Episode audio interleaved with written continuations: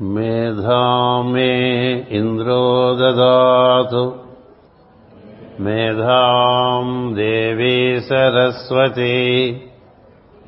मेधाम् मे अश्विनावुभौ आधताम् पुष्करस्रजाः।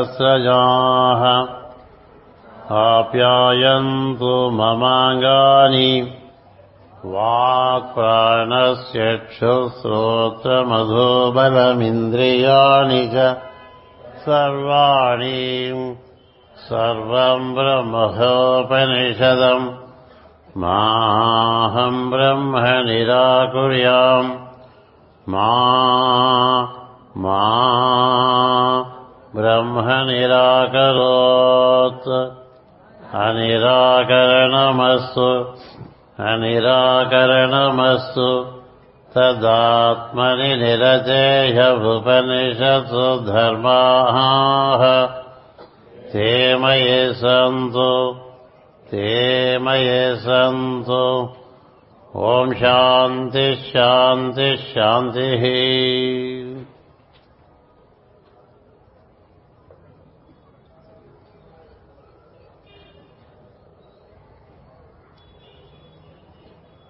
Master CVV గురు పూజా మహోత్సవంలో మూడవ రోజు ఆరవ ప్రార్థన అనంతరము నిర్వర్తించుకుంటున్నటువంటి ప్రవచనము.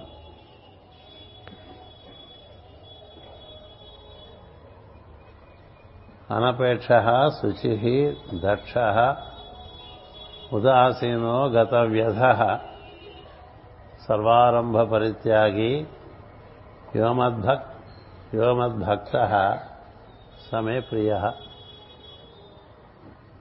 అనపేక్ష సుచిర్దక్ష ఉదాసీనో గత వ్యధ సర్వారంభ పరిత్యాగి యోమద్భక్త సమే ప్రియ.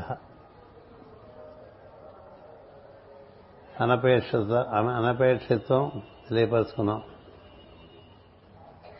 అటుపైన శుచి అంత శుచి బాహ్య శుచి కోసం నిత్యం ప్రయత్నం చేస్తూ ఉండాలి. అలాగే సమర్థత పెంచుకునే ఒక ప్రయత్నం ఎప్పుడు జరుగుతూ ఉండాలి మనలో. ఎన్నాడు పోయినా అట్లాగే ఉండకూడదు. సంవత్సరం సంవత్సరం మనలో సమర్థతలు పెరుగుతూ ఉండాలి. ఇలా అంటున్నాను ఏమనుకోవద్దు. ఎన్నాళ్ళు పోయినా వెలిగిస్తే ఒత్తి వెలగదు. ఎందుకంటే దానికి చక్కగా నిశ్చితత్వం వచ్చేట్టుగా పురి తిప్పాలి ఒత్తి దానికి కర్పూరం కాస్త రాసి ఉంచితే వెంటనే వెలుగుతుంది. మన సాధనలో మన జిజ్ఞాసత్వం ఎలా ఉండాలంటే ఎలా ఉండాలంటే భగవంతుని స్పర్శ ఇలా ముట్టుకోగానే అలా అంటుకోవాలి మనకి. గురు స్పర్శ ఇలా ముట్టుకుంటే అలా అంటుకోవాలి. అంతేగాని అలాగా మనం పెట్టుకుంటూ కూస్తే ఎంత ఎంత పెట్టినా మంట వాడికి లేవలేదనుకోండి పక్కన పారేస్తారు. ఎందుకు చెప్తున్నానంటే మనలో ఆ ఒత్తి ఎంత బాగా ఇలా ముట్టుకోగానే వెళుతుందో అలా జ్ఞాన స్పర్శ గురు స్పర్శ అలా లభించగానే అలా పెరిగేవాళ్ళంట ఎన్నాళ్ళు పోయినా అట్లాగే ఉండేవాళ్ళంట ఎక్కడ వేసిన గొంగళి? అక్కడే ఉందంటూ ఉంటాం కదా. అందుచేత దక్షత్వం చాలా ముఖ్యమైనటువంటి విషయం. భక్తులు చాలా సమర్థులు కావాలి. మంచివారు సమర్థులైతే లోకం బాగుపడుతుంది. సమర్థంతో స్వార్థపరులుగా ఉంటారు మామూలుగా. ఎంత సమర్థత ఉంటే అంత స్వార్థపరత్వం. ఎంత మంచితనం ఉంటే అంత చేతకాంతనం పాపం వాడు మంచివాడని అంటూ ఉంటాం కదా. ఈ పాపం మంచివాడు ఎందుకని వాడు పాప ఆయన చాలా మంచివాడండి ఏం చేత కాదు ఇదే మంచిది అలాంటి మంచివాళ్ళ వల్ల ఏం జరుగుతుంది ప్రపంచానికి? That work be the strength of my intelligence అన్నారు. అంచేత మనకి సమర్థత బాగా పెరుగుతూ ఉండాలి. ఒక పక్క ఉత్తమ మంచితనం పెరిగితే కాదు. మంచితనం లేక సమర్థత లేక ఎందుకు పది పదికి రాకుండా అయిపోవటం అనేది ఒకటి ఉంటూ ఉంటుంది. అన్ని విషయాల్లోనూ సమర్థత పెరగాలి. అన్ని విషయాల్లోనూ సమర్థత పెరగాలి. ఆ సమర్థత తర్వాత మనకు ఉదాసీనత. ఇక మన సమర్థతలకు వెళ్ళాలని నేను చాలా చెప్పా కదా. వెనక్కి వెళ్తుంటే కుదరదు. ముందుకు వెళ్తూ ఉండాలి కదా. ఇవన్నీ ఈ సద్గుణాలన్నీ దైవీ గుణాలు అవటం చేత అవి ఎంత చెప్పుకున్నా ఇంకా చెప్పుకోవాల్సి ఉంటూనే ఉంటాయి. అందుచేత కొంత అవగాహన చేస్తే మన సమర్థత పెంచుకోవాలి. మన శరీరం ఇంతకన్నా బాగా తయారు చేసుకోవాలి. మన వాక్కు ఇంతకన్నా బాగుండాలి. మన వ్యవహారం నిర్వర్తించే తీరు ఇంకా బాగుండాలి. మన ఆలోచనలు బాగుండాలి. మన సర పరిసరాలు బాగుండాలి. మనం చేసే పనులు ఇంకా బాగుండాలి. ఇంకా బాగా చేయాలి. ఇంకా బాగా చేయాలి అనుకుంటూ ఉండాలి. ఇంకా బాగా చేయాలి. ఇంకా బాగా చేయాలి అనుకోవాలి. అబ్బో ఇప్పటికి చాలా చేసేసాం అనుకోకూడదు. నేను ముప్పై ఏళ్ళ నుంచి చేస్తున్నాను. ఏం ఉపయోగం? ముప్పై ఏళ్ళు చేస్తున్నాను. ప్రతి వాళ్ళు ఈ మధ్య ముప్పై లెక్కేసుకుంటున్నారు. ఎందుకంటే అందరికీ ముప్పై దాటిపోయింది. గురుగారు వెళ్ళిన తర్వాత కదా. ముప్పై ఏళ్ళ నుంచి ఏం చేశావు? ముప్పై ఏళ్ళు చేస్తే ఎంత అయిపోవాలండి? అంచేత సమర్థత పెంచుకోవటం అనేటువంటిది చిట్ట చివరి శ్వాస వరకు ఇవన్నీ చిట్ట చివరి శ్వాస వరకు పెంచుకునేవి. నేను ఇప్పటికే శుచి అయిపోయాను అనుకోబోకండి ప్రతిరోజు అసలు అయిపోతూ ఉంటాం. ప్రతి ఉదయం మళ్ళీ శుచి అవుతూ ఉండాలి. ఇదిగా ఎందుకంటే అగ్నికార్యం జరుగుతుంటుంది ఉంటుంది అందుకని చెప్పబడిన ముప్పై మూడు గుణాలు బట్టి పట్టేసి ఇందులో మనం ఏవేవి ఏ పరిస్థితులు ఉన్నాయో చూసుకుంటూ ఉండాలి. అందుచేత ఉదాసీన. ఉదాసీనుడంటే జరిగే విషయముల ఎందు గమనిస్తూ తన కర్తవ్యాన్ని మాత్రమే నిర్వర్తించేవాడని. అంటే ఏం చేయకుండా కూర్చునేవాడని కాదు అన్నీ గమనిస్తూ ఉంటాడు. గమనించి అందులో మనం చేయవలసిన పని ఒకటి ఉంటుంది. అది మాత్రం చేస్తుంటాడు మిగతా వాటిలో కాళ్ళు చేతులు పెట్టడం ఆయన దాంట్లోనో కాయన దాంట్లోనో మనం దూరిపోకూడదు. మన పని ఏదో మనకు ఉంటుంది. మన పని ఏదో మనం చేసుకుంటూ ఉంటే క్రమంగా వీడు బుద్ధిమంతుడురా వీడి చేత వీడికి అప్పచెప్పిన పని చేస్తాడు అక్కర్లేని పనులు చేయడు అని అనుకుంటే క్రమంగా ప్రకృతి అలా పనులు పెంచుకుంటూ వస్తుంది. అంతేగాని ప్రతి పని మనమే పూసేసుకుందాం అనుకోండి. రావణాసురులాగా రావణాసుడికి పద్నాలుగు లోకాల్లో అక్కలేని తెలియదు అన్నీ కావాలి అందుకే అందుకని అలా అయిపోయాడు. అడిగితే తప్ప మన కర్తవ్యం ఉందా లేదా? అసలు జీవితంలో అసలు బండి పట్టాల మీదకి ఎక్కటం అంటే కర్తవ్యము అనేటువంటిది ఒకటి తెలియాలి మనిషి ఈ కర్తవ్యం తెలియకుండా కోరికల వెంట పడితే ఆ జీవితం అట్లా గింగిరాలు కొడుతూనే ఉంటుంది. ఎన్ని జన్మలైనా. అలా గింగిరాలు కొట్టుకుంటూ కూర్చుంటే లాభం మన గురువుగారు చెప్పేవారు జాకీ ఎత్తేసి నాలుగు నాలుగు టైర్లకి జాకీ ఎత్తేసేస్తాడు. స్పీడ్గా పోనిస్తున్నట్ట అది యాక్సిలరేటర్ నొక్కుతున్నట్టు చక్రాలన్నీ గిరగిరగిరగిరగిర తిరుగుతున్నాయి. బండి కదలదు ఎలా కదులుతుంది? అలా మనకి బండి పట్టాల మీద ఎక్కాలి అది పురోగతి సాధించాలంటే జీవుడు కేవలము కర్తవ్యమునందే శ్రద్ధ కలిగి ఉండాలి. మిగతా విషయమునందు మనకు సంబంధం లేదు. మార్జినల్గా కాస్త అవి ఇవేవో సరదాగా ఉండదు తప్ప ఎప్పుడూ సరదాగా ఉండాలనుకోకూడదు. హ్యాపీయా అంటే హ్యాపీయా ఏంటి హ్యాపీ అని బాగుందా పని చేయకుండా. పని చేయకుండా హ్యాపీగా ఉంటే నువ్వేం పెరగ అక్కడే ఉంటావు. కదా? అందుకని కర్తవ్యోన్ముఖుడే ఉండటంలో ఒక రకమైనటువంటి స్ఫూర్తి ఉంటుంది శ్రద్ధ ఉంటుంది ఒక తృప్తి ఉంటుంది. తృప్తి ఉంటుంది. ఎందుకని నా వల్ల జరగవలసిన పనులు జరుగుతున్నాయి అనే దాంట్లో. అలా కర్తవ్యం మాత్రమే పట్టించుకుని ఇతరములు పట్టించుకోకపోవటం అనేటువంటిది ఒక ముఖ్యమైనటువంటి దీక్ష. అలా కాకుండా ప్రతి విషయాల్లోనూ దొరికిపోతూ ఉంటారు అందరూ. అన్ని విషయాలు కావాలి మనకి. అన్నిట్లోనూ మనం ఇద్దరు ఇద్దరు ముగ్గురు మాట్లాడుకుంటే మనం కూడా అందులో దూరిపోవాలి. ఇద్దరు ముగ్గురు పోట్లాడుకుంటే అందులో మనం దూరిపోవాలి.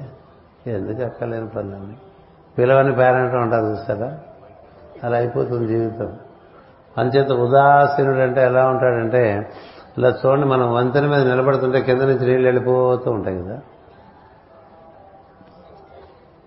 వంతెన మీద నిలబడ్డవాడు కింద నుంచి ఎన్నో వెళ్ళిపోతూ ఉంటాయి. ఆ వెళ్ళిపోయే వాటిలో తనకి ఏదైనా సంబంధం ఉంటే అందులో దూకాలి. తన వాడు ఎవడో కొట్టుకుపోతున్నాడు అనుకోండి అందులో. అప్పుడు నువ్వు దూకు. అసలు ఈ ప్రపంచం ఒక ప్రవాహంలాగా నడుస్తుంటుంది. ఈ ప్రవాహంలో నువ్వు ఎప్పుడు చేయబెట్టాలి ఎప్పుడు కాలు పెట్టాలి ఎప్పుడు నోరు పెట్టాలి. మూడేగా పెట్టేది. ఈ కాలు చేయి పెట్టడమా వద్దా? అక్కల నిలబెడితే ఇరుక్కుపోతుంది. అట్లా చాలా మంది ఇరుక్కుపోతూ ఉంటారు. అంటే తమ పని కానిది తమ పనిగా భావన చేసి అందులో ఇరుక్కుపోతాడు. ఇరుక్కుపోయింది వచ్చేసి ఎరక్కపోయి వచ్చాను.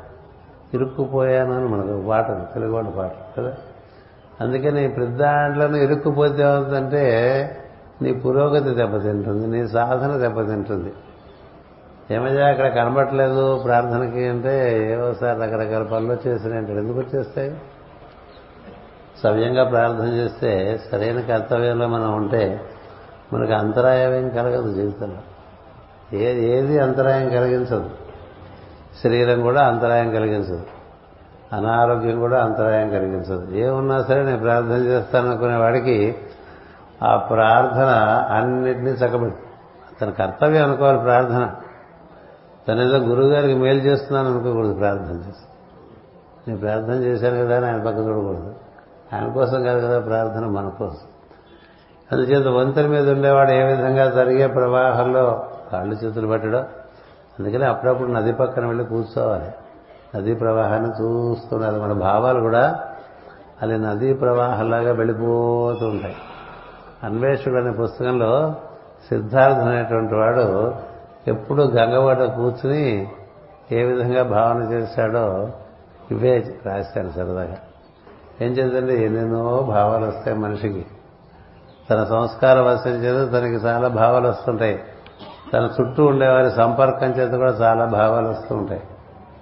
తను ఉన్నటువంటి ప్రదేశం బట్టి కూడా చాలా భావాలు వస్తుంటాయి. మనం ఉన్న ప్రదేశం బట్టి భావాలు వస్తాయి. మన చుట్టూ ఉండేటువంటి మనుషులు బట్టి భావాలు వస్తూ ఉంటాయి. మనకి ఒరిజినల్ మనలో ఉండేవి ఎప్పుడు మనం నేర్పించేవి? అవి వస్తూ ఉంటాయి కదా? ఇవన్నీ అలా వస్తూనే ఉంటాయి. వస్తుంటాయి. ఇందులో ఏ భావం దానికి భాషణము చేత కల్పించాలి. ఏ భావం అట్లా పోనివ్వాలి చూసుకో. ప్రతిభావం పట్టుకుని పోకలే ప్రతిభావం పట్టుకుని పోతే ప్రతి ఏదేదో మాట్లాడుతుంటాం. అక్కలేని మాటలన్నీ మాట్లాడు. అలా అక్కర్లేనని మాటలు మాట్లాడుతుంటే నీ చేతనంతా కూడా వ్యర్థమైపోతుంది. ఎనర్జీ ఎనర్జీ అంటుంటారు రేపు ఇంగ్లీష్లో. నీలో ఉండేటువంటి చేతస్సు. ఆ చేతస్సు అంతా నిర్వీర్యం అయిపోతుంది. అందుకనే కాస్త అట్లా పిచ్చి మాటలు మాట్లాడితే నీరసం వస్తుంది. మంచి మాటలు మాట్లాడితే చేతన పెరుగుతుంది వికసించి బలం వస్తుంది. అందుకని శ్రవణము సద్గ్రంథ శ్రవణం జరుగుతుంటే మన చేతస్సు కొంత దానికి బలం ఏర్పడుతుంది. అలా కాకుండా ఏవేవో ఏవేవో చూసుకొని కూర్చున్నాం అనుకోండి వింటూ కూర్చున్నాం అనుకోండి పోతుంది. ఊరికే డ్రమ్ములు వాయించేస్తున్నారు అనుకోండి డిస్కో. అవి వింటే అన్ని పక్కల నుంచి అరే రంధ్రాల్లోంచి శబ్దం లోపలికి వెళ్ళి నానా గోదరగోళం చేసేస్తుంది శ్రావ్యమైనటువంటి ప్రకృతితో అనుసంధానం చెందినటువంటి సంగీతం విన్నాం అనుకోండి. అప్పుడు మనకి ఆనందం కలుగుతుంది. దుఃఖం కలిగించేటువంటి సంగీతం వినకూడదు. భగవద్గీత దుఃఖపూరితంగా చదవకూడదు. కదా? భక్తి అంటే మనకి ఏదో ఆవేశము దుఃఖము ఇవన్నీ కూడా అంతా కలిసిపోయినాయి. అవి తీసేయాలి. తీసేసి దుఃఖం లేకుండా భక్తి భక్తితో చదవాలి. ఎందుకు ఇవి చెప్తున్నానంటే విషయం గత వ్యధ ఉదాసీన. ఉదాసీనుడు అంటే హనుమంతుడు ఉంటాడండి. ఊరికే ఒక ఉదాహరణ తీసుకుంటే మనకు సులభంగా అర్థం అవుతుంది వాడు శనివారం పోనీ స్వామి ఏదో ఒకటి పట్టుకుంటే దాంట్లోంచి మనకి వాళ్ళందరూ సద్గుణాలు అలా నిర్వర్తించి చూపించినటువంటి వాడు అంచేత అందరినీ పిలిచి అక్కడ నువ్వు అటెళ్ళు నువ్వు ఇటెళ్ళు నువ్వు ఇటెళ్ళు అని చెప్తే హనుమంతుడు ఆయనకు అన్నీ చేతగానే ఏదైనా చేతనవాడు ఆయన ఇది చేత కాదు అనేది హనుమంతుల దగ్గర లేదు. అంతకు మించిన జ్ఞాని లేడు అంతకు మించిన యోగి లేడు అంతకు మించిన భక్తుడు లేడు అంతకు మించిన వైరాగి లేడు. వైరాగ్యానికి పరాకాష్ట జ్ఞానానికి పరాకాష్ట. యోగమునందు పరాకాష్ట భక్తి ఎందు పరాకాష్ట. మీరు దేనిలో అయినా సరే హనుమంతుడితో ఇంకెవరిని సరిపోవలసలేదు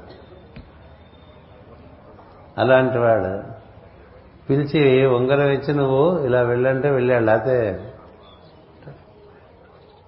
కదా? సముద్రం వరకు అందరూ వెళ్ళిపోయారు. సముద్రం దగ్గర డిస్కషన్ పెట్టుకున్నారు ఎవరు వెళ్ళాలి ఆ సముద్రం దాటిని అని ఆ మూల బండ మీద కూర్చున్నాడు. కదా?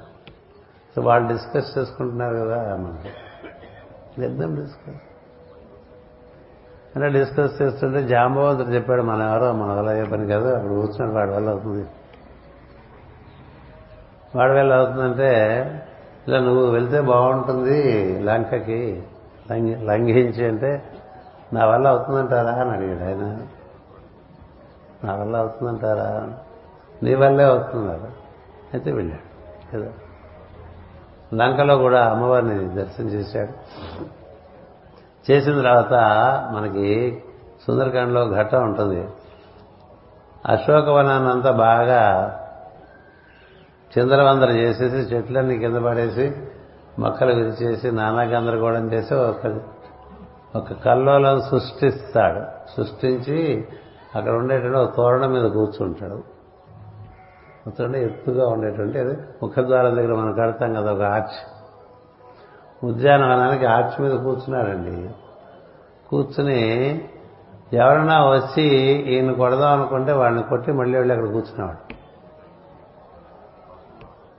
ఎవరొచ్చినా సరే వాడు ఈయన వీడిని కొడదాం అనుకుంటే వాడిని నేను కొట్టేసి మళ్ళీ వెళ్ళి అక్కడ కూర్చునేవాడు.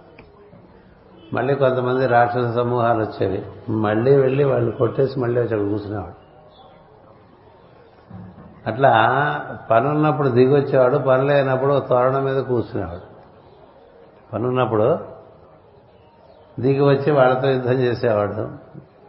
పని లేనప్పుడు తోరణం మీద కూర్చునేవాడు. ఏమిటిది? తోరణం అంటే మనకి ఉదర విధానం అని ఒకటి ఉంది. దాని మీద మనకి హృదయ కేంద్రం ఉంటుంది. మనం హృదయ కేంద్రంలో కూర్చుని పని ఉన్నప్పుడు మనో కేంద్రంలోకి దిగి రావాలి. అంటే బుద్ధిలో కూర్చుని బుద్ధిలో కూర్చుని ఎప్పుడు మన స్వస్థానం ఏంటంటే బుద్ధే అదే హృదయం. అక్కడ కూర్చుని ఉండాలి. కూర్చుని ఉంటే నీకు సులభంగా నీ పనేది నీ పనేది కాదు తెలుస్తూ ఉంటుంది.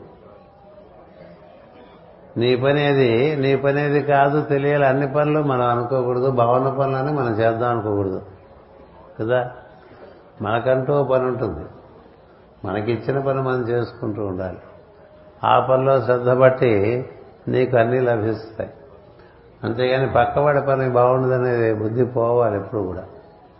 ఎందుకంటే నీ కర్తవ్యమే నీకు పురోగతి ఇస్తుంది పరుల కర్తవ్యంలో నువ్వు పాలు పంచుకోవటం వల్ల నీకు పురోగతిరా ఎవరి పని వాళ్ళు చేసుకుంటే వాళ్ళు బాగుపడతారండి. ఇంకోళ్ళ పని చేసి పెడితే వీళ్ళ పని అలాగే ఉండిపోతుంది. కదా?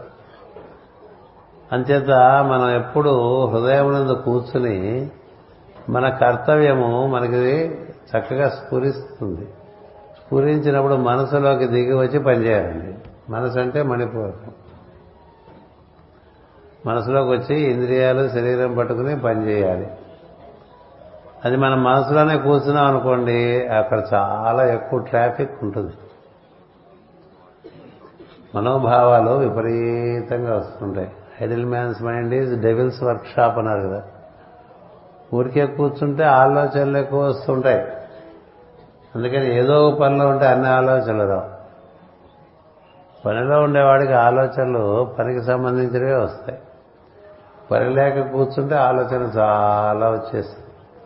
వచ్చేసి క్రమంగా ఆలోచనలమని డిప్రెషన్లో కూడా తీసుకెళ్ళి అందుచేత మనం ఏం చేయాలంటే ఆలోచన పనికి సంబంధించే ఉండి ఇతర సమయంలో దైవమును కూర్చున్నటువంటి చింతన చేస్తుంది ఉదాసీనుడు ఎలా ఉంటాడంటే తాను హృదయం నందు కూర్చుని ఉండటం చేత కాలమును బట్టి దేశమును బట్టి తన కర్తవ్యం తన వరకు వస్తూ ఉంటుంది. తన కర్తవ్యం తన వద్దకు వస్తుంది. ఏం చేద్దంటే నువ్వు అడవిలో దాక్కున్నా నీ కర్తవ్యం నీ దగ్గరికి వచ్చేస్తుంది. ఎక్కడ దాక్కున్నా వచ్చేస్తుంది కర్తవ్యం. దానికి దూర దూరలేని చోట్లేదు కర్తవ్యానికి. ఏ విధంగా బాకీ పడ్డవాడు ఎక్కడో దాక్కున్నా అప్పించినవాడు వెతుక్కుంటూ వచ్చేస్తాడు పోలీసులు పట్టుకుని కదా?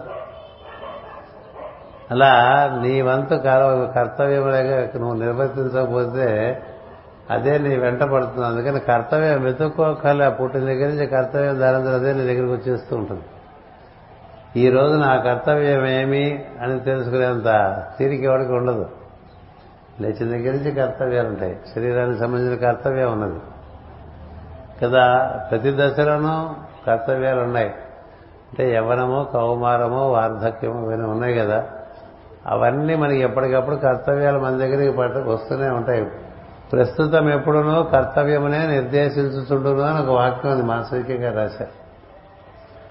ప్రస్తుతం ఎప్పుడునో కర్తవ్యమును నిర్దేశించుతుండును నిర్దేశించిన కర్తవ్యం నీకు తెలియాలంటే నువ్వు బుద్ధిలో కూర్చోవాలి. బుద్ధి అంటే హృదయంలో కూర్చోవాలి. అంటే ఉదర విధానం పైన కూర్చోవాలి.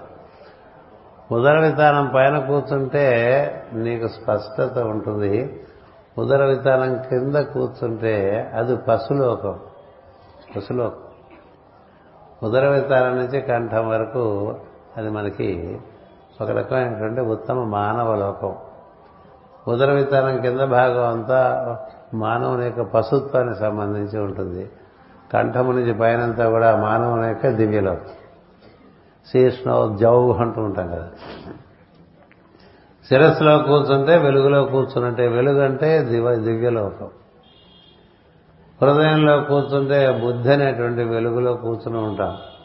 అలా కూర్చుని ఉండటం చేత మనకి నివర్తించవలసిన పనులు శుభ్రంగా తెలుస్తూ ఉంటాయి. వ్యామోహాలు ఉండవు. నివర్తన మనందు వ్యామోహ పట్ల ఉండదు. అంటే గ్లామర్ ఆఫ్ ది మైండ్ ఉంది చూసారా? అది ఉండదు హృదయంలో ఉండేవారు గ్లామర్ వల్ల మనిషి రకరకాలుగా దెబ్బతింటూ ఉంటాడు. ఇక గ్లామర్ అంటే తెలుగులో వ్యామోహం. ఎన్ని వ్యామోహాలు ఉంటే అన్ని పక్కదారులు పట్టించేస్తుంది మనసు. అందుకే మణిపూరకంలో కూర్చుంటే అన్ని వ్యామోహాలే. అందుకనే రావణుడు అక్కడ ఉన్నాడు దశకంఠుడై. పెడతా పది తలకాయలంటే పని పది దడములు ఉండేటంటే మణిపూరకం అన్నమాట. అంచేత వాడికి ఎంతసేపు ప్రతి కావాలనిపిస్తుంటుంది కదా? ఏం చూస్తే అలా కావాలనిపిస్తుంటుంది. ఊళ్ళోకి వెళ్ళామనుకోండి రోడ్డు మీద కనిపించిన దగ్గర నుంచి ఇది కావాలనిపిస్తుంది ఇది పేమెంట్ మీద ఉండేవి షాపుల్లో ఉండేవి మాల్కి వెళ్ళామనుకోండి చాలా కావాలనిపించింది అనుకోండి వెంటనే ఇంటికి వచ్చి సూర్యుని మూత వేసేసుకుంటుంది. ఏం చూస్తే అది కావాలనిపించేటువంటి వాడు వాళ్ళలో సోరా అనేటువంటి ఒక మయాజం ఉంటుంది. అంచేత వాడు సూర్యనం చాలా మందికి వేసేవారు మాస్టర్ గారు బాగా గట్టిగా వేసేవారు. వన్ ఎమ్ములు టెన్ ఎమ్ములు ఫిఫ్టీ ఎమ్ములు వేసేస్తూ ఉండారు. ఎందుకంటే వీడికి వ్యామోహాలు పోవాలని అది కావాలి ఇది కావాలి ఇంకోటి కావాలి మరొకటి కావాలి అక్కడికి వెళ్ళాలి ఇక్కడికి వెళ్ళాలి అక్కడికి వెళ్ళి తినాలి ఇక్కడికి వెళ్ళి తినాలి. ఉంటుంది కదా. బెజవాడ వెళ్తే వెంటనే బాబాయ్ హోటల్కి ఎప్పుడు వెళ్దాం అనిపించింది అనుకోండి. ఎందుకు బాబాయ్? హోటల్ అది కర్తవ్యమా? కోరిక. మనం ఎవరింటికి వెళ్ళామో వాళ్ళు ఇంట్లో వాళ్ళ పాపం వినరాస్తే ఇడ్లీ ఇక పిండి పోసుకుని రుబ్బుకొని మనకి ఇడ్లీ పెడదామని పెట్టుకున్నాం అనుకోండి. బాబాయ్ హోటల్కి వెళ్తానంటే ఎట్లా ఉంటుంది? వాడు ఏం చేసుకోవాలి? ఇడ్లీ పిండి? నీకే పూసేయాలి. నీకే పూసేయాలి కదా. ఇలా ఉంటే మనకి కోరికలు రకరకాల కోరికలు. మేము ఒకసారి బెంగళూరు ఏదో ఊరు వెళ్ళాం. కలేదు. బెంగళూరు కాదు. ట్రిచ్చి వెళ్ళాం. ట్రిచ్చి వెళ్తే అక్కడ ఒక ఆయన మాకు మాతో వచ్చాడు. వచ్చి ఈ ఊళ్ళో త్రిచిలో మనం ఏం చేయాలండి? చక్కటి భోజనం చేయాలి. ఏది? సాంబార్ వేసుకుని. అంతే కదా? ఇక్కడ సాంబార్ చాలా ప్రసిద్ధి రుచిలో తమిళనాడుకి వెళ్తే సాంబార్ తినకుండా ఉంటే ఎట్లా? తెలుగునాడు వస్తే గారెలు తినకపోతే ఎట్లా? అలా ఉంటుంది కదా. తమిళనాడులో ఏదో మన బాగా మనం ఉన్న హోటల్ బాగానే ఉంది భోజనం అనుకుంటే ఒక ఆయన వచ్చి ఎలా కాదు ఇక్కడ గుజరాతీ హోటల్ని తీసుకెళ్తానటండి ఎందుకంటే గుజరాతీ హోటల్ ఎందుకండి? తమిళనాడులో ఉన్న చోట పక్కన ఉండగా గుజరాతీ హోటల్ని తీసుకెళ్ళి నానా మా ప్రాణాలు తీసేసి అక్కడ ఎక్కడికో తీసుకెళ్ళిపోయి అప్పటికే భోజనం సమయం కూడా అయిపోయింది. అక్కడ ఏదో మేడెక్కించాడు మెట్లు చాలా చిన్నగా పెద్ద పెద్దగా ఉన్నాయి. అవి ఎక్కి పైన కూర్చుంటే అక్కడ వాడు పెట్టిన తిండిలో ఉప్పు లేదు కారం లేదు. తెలుగువాడు నాలుగుకి ఉప్పు ఉండాలి కారం ఉండాలి తిరగమోత ఉండాలి. అలా కాని వంట ఒకటి తినొచ్చేసాం. బాగుందా బాగుందంటే ఏం చెప్తాం? ఏం చెప్తాం చెప్పండి? మౌనంగా ఉండాలి. బాగుందని చెప్పకూడదు బాగుండలేదని చెప్పకూడదు. బాగాలేదని చెప్తే వాడు వాడు బాధపడతాడు. బాగున్నాడని చెప్తే అసత్య దోషం. బాగుందంటే కదా? ఇలా మన కోరికలు రకరకాలుగా ఏడిపిస్తుంది. కర్తవ్యం ఏడిపించడం. కర్తవ్య నిర్వహణలో ఉండేటువంటి వాడికి అలా ఎప్పుడూ ఒక రకమైనటువంటి తృప్తిలో ఉంటాడు వాడు. మనం చేయాల్సిన పని చేస్తున్నామని. ఇతరమైన పనులు ఉండవు. ఇతరములైన పనులందు ఉదాసీనంగా ఉంటాడు. ఇట్లా హనుమంతుడు ఆ ఆ తోరణం మీద కూర్చోవటం అంటే ఈ ఉదర విధానం మీద మనం ఉదర విధానం పైన ఉండేటువంటి హృదయ గుహలో కూర్చుని ఉండాలి. గుహలో కూర్చుని పని ఉన్నప్పుడు బయటికి రావాలండి. పని లేనప్పుడు గుహలో ఉండాలి. ఏం చేస్తుంటావు గుహలో? సోహం. సోహం. కుమారస్వామికి గుహుడనే ఒక పేరు ఉంది తెలుసా? ఆయన ఎంత సమర్థుడు ఎన్ని ఎంతమంది అసురులు సంహరిస్తూ ఉంటాడు? అంత మాత్రం చేత అట్లా బయట విధులు విధులు తిరగడు. ఇది నాట్ అవైలబుల్ అవుట్ సైడ్ లోపలే ఉంటాడు. గుహుడు కదా. లోపల ఉండి ఈశ్వర సాన్నిధ్యాన్ని అనుభవిస్తూ ఉంటాడు. పని ఉంటే బయటకు వస్తాడు. ఇలా పని ఉంటే బయటికి రావాలి. పని బయటికి రావటం అంటే మనసులోకి రావటం. గుర్తుపెట్టుకోండి. మనసుకు వస్తే మనసు బజార్లో తీసుకొస్తుంది. కదా? అందుకని మనసులో ఉండకూడదు. ఎప్పుడు మనం బుద్ధిలో ఉండాలి. ఎప్పుడు బుద్ధిలో ఉంటూ కర్తవ్యం ఉన్నప్పుడు బుద్ధి నుంచి మనసులోకి వ్యాప్తి చెందాలి. బుద్ధి వదిలేయకూడదు. బుద్ధి నుంచి మనసులోకి వ్యాప్తి చెంది ఇంద్రియములను శరీరము ఆధారంగా చేసుకుని బయట మనం పని చేసేసుకున్న తర్వాత మళ్ళీ బుద్ధిలోకి వచ్చి కూర్చోవాలి. అట్లా బుద్ధి అనేటువంటి లోకంలో మనకి అక్కడ మన మనం కట్టేసుకోవాలి. ఒక పశువును గుంజ కట్టేసినట్టు. పశువును గుంజ కట్టేస్తే ఆ పశువు ఆ చుట్టుపక్కల ఎంత మేసినా మళ్ళీ గుంజ దగ్గరికి వచ్చి పడుకుంటుంది. అట్లా మన పశువు ఉదర విధానం కింద ఉంటే మనం పశుప్రాయాలుగానే ఉంటాం. గుర్తుపెట్టుకోండి మానవుల్లో పశువులు ఉన్నారు. మానవుల్లో మానవులు ఉన్నారు మానవుల్లో దైవీతత్వం ఉన్నటువంటి వారు ఉన్నారు. మూడు రకాల వాళ్ళు ఉన్నారు. శిరస్సులో ఉండే వాళ్ళంతా దైవీతత్వంతో ఉంటారు. ఉరస్సులో ఉండే వాళ్ళంతా కూడా మానవతా భావాలతో ఉంటారు. ఉదరంలో ఉండేవాళ్ళంతా పశుప్రాయంగా ఎప్పుడు ఏం తిందాం ఏం ఏం కొనుక్కుందాం ఎక్కడ తిరుగుదాం ఈ గోల్లో అంచేత ఈ ఉదాసీనుడు అనేటువంటి వాడు మధ్యస్థంగా హృదయంలో కూర్చుని ఉంటాడు. కూర్చుని ఉండి పని ఉంటే బయటకు వస్తాడు. పని ఉంటే బయటకు వస్తాడు. పని లేకపోతే బయటికి రాడు. అక్కడ ఉంటాడు. అక్కడ ఉండి లోపల ఉండేటువంటి తత్వంతో అనుసంధానం చెంది ఉంటాడు ఈశ్వర అనుసంధానం కలిగి ఉండి నిజంగా పని ఉంటేనే బయటకు వస్తాడు. నిజంగా పని ఉంటేనే మాట్లాడతాడు. ఊరికే మాట్లాడు. ఊరికే అట్లా తిరుగుతూ ఉండడు. ఊరికే అట్లా సరదాగా బజార్కి వెళ్ళాడు. ఎక్కడికి వెళ్తున్నారంటే ఊరికి సరదాగా అలా వెళ్తున్నాను అంటాడు కదా. ఎందుకు ఊరికి సరదాగా అలా వెళ్ళటం? అవన్నీ ఉండవు. అందుచేత ఇప్పుడు రాముడు ఉన్నాడండి వశిష్ఠ మహర్షి దగ్గర సమస్త విద్యలు నేర్చుకుని ఇంటికి వచ్చేసాడు అన్నదమ్మ నలుగురు ఇంటికి వచ్చేసారు వస్తే మిగతా ముగ్గురు కొంచెం యాక్టివ్గా ఉన్నారు కానీ రాముడు మామూలుగా ఉదాసీనం మిగతా పిల్లలు ఇంటికి వచ్చిన తర్వాత అంతఃపురంలో చాలా ఉంటాయి కదా. ఉద్యానవనాలు ఉంటాయి అనేక భోగ వస్తువులు ఉంటాయి. రాముడు వేటితోనూ సంబంధం లేకుండా ఉంటాడు. దశరథుడు చూస్తాడు. చూసి అడుగుతాడు ఏమిటి ఇలా? వశిష్ఠుని అడుగుతాడు ఇంత విద్య నువ్వు నేర్పితే వీడు ఇట్లా అయిపోయాడు ఏంటిది? కదా? హిరణ్యకశిపుడు అడగడు ప్రహ్లాదుని వీడికి ఇలా నేర్పేవాటని అట్లా వశిష్ఠుడు అడుగుతాడు దశరథుడు హిరణ్యకశిపుడు అడిగినట్టుగా అడగడు. వశిష్ఠుడు బ్రహ్మర్షి. స్వామి ఏమిటి వీడు? ఇలా ఇదైపోయాడు ఇలా ఉన్నాడు ఏంటంటే అలాగే ఉంటాడు వాడికి వాడి కాలం కోసం వేచి ఉన్నాడు అందుకని అలా ఉంటాడు. పని లేకుండా ఊరికే గెంతులేస్తుంటే లాభం? అలా వేచి ఉంటాడండి. అన్ని గమనిస్తూ ఉంటాడండి. ఉదాసీనంగా ఉంటాడు. రాముడు అని రాస్తుంది రామాయణం. ఉదాసీన ఉదాసీనవత్ అంటాడు ఉంటే వస్తాడండి. ఆయన ఎవరు? మనందరికీ ఆయన హీరో కథానాయకుడు. రామాయణంలో కథానాయకుల్లో విశ్వామిత్ర మహర్షి ఒకరు కదా? ఆయన ఏదో యజ్ఞం చేసుకుంటే రకరకాలుగా అందరు ఇబ్బంది పెట్టేస్తుంటారు ఇబ్బంది పెడుతుంటే ఆయనకి బాగా వద్దన్న కాపం వస్తూ ఉంటుంది. అది దాటేశాడు చాలా కాలం కోపం దాటేశాడు క్షాత్రధర్మం దాటేశాడు బ్రహ్మధర్మంలో ఉన్నాడు ఆయన. బ్రహ్మధర్మంలో లోకహితార్థం యజ్ఞాలు చేస్తూ ఉంటారు. ఊరికే ఉండదు. బ్రహ్మర్షుడు ఊరికే ఉండరు. లోకహితార్థం. లోకహితార్థం అంటే వాళ్ళకి మొత్తం సూర్యమండలం అంతా కూడా వాళ్ళకి వాళ్ళ వాళ్ళ జ్యూరిస్టిక్షన్లో ఉంటుంది సప్తర్షులకి. సూర్యమండలాలు ఒక ఐదు సూర్యమండలాలకి కావాల్సినటువంటి హితం చేకూర్చే విధంగా ఉంటారు బ్రహ్మర్షులు. అంచేత ఆయన కళ్ళు మూసుకుని అదే తపస్సు చేస్తుంటే వీడు మారీచ సుబాహులు ఇబ్బంది పెట్టేస్తుంటారు. కదా? అలా కన్నులు మూసుకుని చూస్తే అబ్బో చాలా రాక్షస వ్యవహారం పెచ్చు పెరిగి ఉన్నది అతిక్రమించి ఉన్నది అని అనుకుంటాడు. అందుకని తన యాగాన్ని తాను రక్షించుకోవటం అనేటువంటిది ఉండదు బ్రహ్మధర్మంలో. బ్రహ్మధర్మంలో తనని తను రక్షించుకోవటం ఉండదు.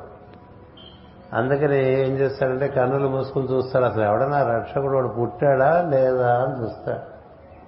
కన్నులు మూసుకుని ఎవరైనా రక్షకుడు పుట్టాడా లేదా? లేకపోతే తానే ఆ ధర్మాన్ని అందుకోవాలి బ్రాహ్మణుడు చాణక్యుడు సినిమా చూస్తే మీకు చరిత్ర చదివితే మీకు తెలుస్తుంది. తానే పూనుకోవాలి రక్షణకి. పురుషమేధం చదువుకున్నా మీకు బ్రహ్మధర్మం క్షాత్రధర్మం అన్నీ సవ్యంగా తెలుస్తాయి. అంచేత ఆ బ్రాహ్మణ ధర్మంలో ఉండేటువంటి వాడు తాను ఇప్పుడు ఒక మెట్టు దిగి క్షాత్రధర్మంలోకి ప్రవేశించడం ఆయనకి ఇష్టం లేదు. ఎందుకంటే క్షాత్ర ధర్మంలో ప్రవేశించి మళ్ళీ అక్కడి నుంచి బ్రాహ్మణ ధర్మంలోకి రావాలంటే చాలా తపస్సు చేయాలి. చాలా తపస్సు చేయాలి. అంచేత అడ్మినిస్ట్రేషన్లోకి దిగరు. అడ్మినిస్ట్రేషన్కి అడ్వైజర్స్గా ఉంటారు రాజపురోహితులు రాజర్షులు. వశిష్ఠ మహర్షి ఉన్నారు ఆయన. ఆయన మొత్తం ఇక్ష్వాకు వంశానికంతా శాశ్వతంగా సలహాదారుగా ఉన్నాడు. ఎన్నడూ దిగల వాళ్ళ యొక్క రాజ్య పరిపాలనలోకి ఒక చిన్న చిటికిన వేలు కూడా పెట్టడు ఆయన. సలహా ఇస్తుంటాడు ఆశ్రమం కూడా ఆయన ఆయనకు కూడా ప్యాలెస్ కడితే అక్కడ ఉన్నాడు ఊరు బయట ఉంటాడు ఆశ్రమంలో. అలా ఉంటాడు. అందుకని ఇప్పుడు ఈ విశ్వామిత్ర మహర్షి సిద్ధాశ్రమంలో అలా కన్నులు మోసుకుని చూస్తాడు. ఎవడన్నా ఉన్నాడా? లేకపోతే నేనే చేసుకోవాలా? అంటే మనకేమన్నా కర్తవ్యం ఉన్నదా ఇందులో? కర్తవ్యం లేకపోతే మనం ఎందుకు దిగాలి? దిగటం కూడా అంతగా ఇష్టం లేదు. అలా కన్నులు మూసుకుని చూస్తే అలా అద్భుతమైనటువంటి దర్శనం జరుగుతుంది రాముడు దర్శనం. చూస్తే చిన్న పిల్లవాడు ఎంత అందంగా ఉన్నాడో. ఎంత అందంగా ఉన్నాడో ఎంత చిన్న పిల్లవాడో. చాలా ఆనందము. విశ్వామిత్ర మహర్షికి గుండె బాగా పొంగిపోతుంది. హృదయం అలా పొంగిపోయి అమ్మో అనుకుంటా అబ్బో అంటూ కదా. అయ్యో బాబాయ్ వీళ్ళు కలవటానికి మనం వెళ్ళాలనిపించి అనిపించి వెళ్తాడు. కదా. వెళ్ళి అడుగుతాడు కథ మీకు నేను చెప్పేది ఉంది మీకు నాకన్నా బాగా తెలుసు కదా.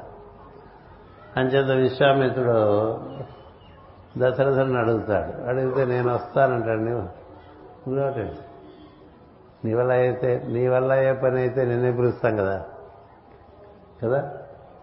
దశరథుడి వల్ల అయ్యే పని అయితే దశరథుడిని పిలవడండి. దశరథుడి వల్ల అయ్యే పని కాదు ఎవరి వల్ల పని అవ్వాలో వాళ్ళనే పిలవాలి.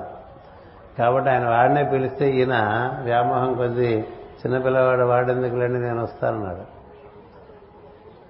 అంటే అట్లా వశిష్ఠుడు పక్క చూస్తాడు విశ్వామిత్రుడు బాగుంటుంది. ఇది వీడిని నీ నీ కనుసన్నల్లో రాజ్యపాలన చేస్తున్నాడు కదా ఈ దశరథుడు ఇలా మాట్లాడతాడు ఏమిటని ఎందుకు ఎంతసేపు ఏంటంటే ఓ శిష్యుడు సవ్యంగా లేకపోతే గురువు పక్క చూస్తా ఇట్లాగే నేర్పావా వీడికిని? వీడికి ఇలాగే నేర్పావా? నేను రావుని అడిగితే వీడొస్తానంటాడు ఏమిటి? అన్నట్టుగా చూస్తాడు విశ్వామిత్రుడు. మనకు డైలాగ్ కూడా మామూలుగా సినిమాల్లో ఉంటాయండి. కానీ అంతంత డైలాగులు ఉండవు మహర్షులకి. మాట్లాడరు. చూస్తే విశ్వసిస్తుడు అంటాడు విశ్వామిత్రుడు సమస్తము తెలిసినటువంటి వాడు. బ్రహ్మర్షి. ఆయన అడిగింది అడిగినట్టుగా చేసి పెట్టేమని చెప్తాడు. అప్పుడు తీసుకువెళ్తాడు కదా రాముడు రాముడు అంతవరకు ఉదాసీనంగానే ఉంటాడు. సో విశ్వామిత్రుడితో రామలక్ష్మణులు వెళ్తారు. వెళ్తే తాటకి సంహరించేంత వరకు ఉదాసీనతే. సంహరించిన తర్వాత ఉదాసీనతే. యాభై అస్త్రాలు ఇస్తాడు బలాతి బల ఉదాసీనతే. ఏం పుచ్చుకున్నా ఊరికే పొంగిపోటు ఉండదు. కర్తవ్యం అందే. రాముని జీవితం కర్తవ్యానికి తూకం. ఇంకా మనకి ఇంకెవ్వరు అక్కల రామకథ చదువుకోవాలి. తనకిగా తను చేసింది ఏమీ లేదు. తనకుగా తను చేసింది ఏమీ లేదు. తన దగ్గరికి నడిచి వచ్చిన కర్తవ్యానికి ప్రతిస్పందించాడు. అంతే అన్ని చోట్ల అంతే. మొత్తం కథ అంతా అంతే. చిట్ట చివరికి సరయు నదిలో కలిసిపోయే వరకు కూడా ఉదాసీన వదాసీన అంటే ఏంటి? కర్తవ్యమే నిర్వర్తిస్తా. కర్తవ్యమే నిర్వర్తి ఇతర సమయంలో నిర్లిప్తంగా ఊరికి హడావిడిగా ఉండకూడదు మనుషులు. ఎన్ని పనులున్నా హడావిడిగా ఉండకూడదు. హడావుడిలోకి వెళ్ళిపోయామనుకోండి పనులు తప్పులు వచ్చేస్తుంది ఇట్లా గురు పూజ విధంగానే మన ఊరికి హడావిడి పడిపోతే ఉపయోగం? ఎవరి పనులు వాళ్ళు నింపే చేస్తుంటే అన్నీ అయిపోతాయి. కంగారు పడేవాడు కంగారు పెట్టేస్తుంటాడు కూడా కదా? కంగారు పడేవాడు కంగారు పెట్టేస్తూ ఉంటాడు. కంగారు పడకుండా ఉండాలంటే మనసులో కూర్చుంటే దానికి వేగం ఎక్కువ. చెప్తాడు కదా కంకుభట్టు ఎవరికి? విరటుడికి. అన్నిటికన్నా వేగమైంది ఏది అని అడుగుతాడు మనకు అదే తెలుసు నర్తనశాల విరాట్ పర్వంలో యుధిష్ఠుడు ధర్మరాజు కంకుభట్టుగా ఉంటాడు. ఆయన చాలా ప్రశ్న అడుగుతాడు విరటుడు. అడిగితే అన్నిటికన్నా వేగమైంది ఏమిటి సృష్టిలో అంటే మనసు అని అడుగుదా అంత వేగంగా ఉండే మనస్సు అనే ఉపాధులు ఎందుకు కూర్చోవటం అంత వేగంగా ఉండే మనసు అనేటువంటి ఉపాధిలో కూర్చోటం అంటే సూపర్ ఫాస్ట్ ఎక్స్ప్రెస్లో కూర్చున్నట్టుగా ఉంటుంది. ఇట్లా ఇట్లా ఇట్లా ఇట్లా ఇట్లా ఊపేస్తూ ఉంటుంది కదా. అందుకనే బండి దిగిన తర్వాత కూడా మనకి శరీరం కొంచెం ఇట్లా ఇట్లా ఊగుతూ ఉంటుంది. బండి దిగిన తర్వాత కూడా శరీరం ఊగుతూ ఉంటుంది. ఏం చేత కదలిక ఎక్కువ. మనసులో కూర్చుంటే అన్ని కదలిక ఎక్కువ. ఎంత మనసులో కూర్చుంటే అంత అలసిపోతాం. గుర్తుపెట్టుకోండి. ఎంత మనసులో కూర్చుంటే అంత అలసిపోతావు. ఎంత హృదయంలో కూర్చుంటే అంత విశ్రాంతి. హృదయంలో కూర్చోవాలంటే శ్వాస పట్టుకో వెళ్ళిపోతావు హృదయంలో. మన శ్వాస హృదయాన్ని చేరటానికి లిఫ్ట్ లాంటిది అది. మనసు ఉచ్ఛ్వాస నిశ్వాసాల మీద కాసేపు పెట్టేస్తే ఆ లోపల తీసుకెళ్ళి నేను హృదయ స్పందన దగ్గర ఉంచేస్తుంది నీ ప్రజ్ఞని. అంటే మనస్సు అనేటువంటి ఒక ఉపాధిలో నుంచి హృదయం అనేటువంటి ఇంకో స్థానంలోకి చేరతాను. ఉపాధి అంటే ఉండే స్థానం. ఈ శరీరమే ఉపాధి అంటూ ఉంటాను. ఇందులో అనేక స్థానాలు ఉండడం మనం ఉండటానికి. ఫలభాగంలో కూర్చుంటే రాజయోగి హృదయంలో కూర్చుంటే యోగి పొట్టలో కూర్చుంటే భోగి ఇట్లా ఉంటుంది. ఈ భోగి క్రమంగా రోగి అయిపోతాడు. ఇక రాజయోగం నుంచి యోగంలోకి యోగం నుంచి భోగంలోకి భోగంలోంచి రోగంలోకి వచ్చేస్తూ ఉంటాం అది మనకు అవరోహణ క్రమం. ఆరోహణ క్రమంలో మనం పొట్టలోంచి హృదయంలో ఎప్పుడు కూర్చునుండి పనుంటే మన మనసులో ప్రవేశించాలి.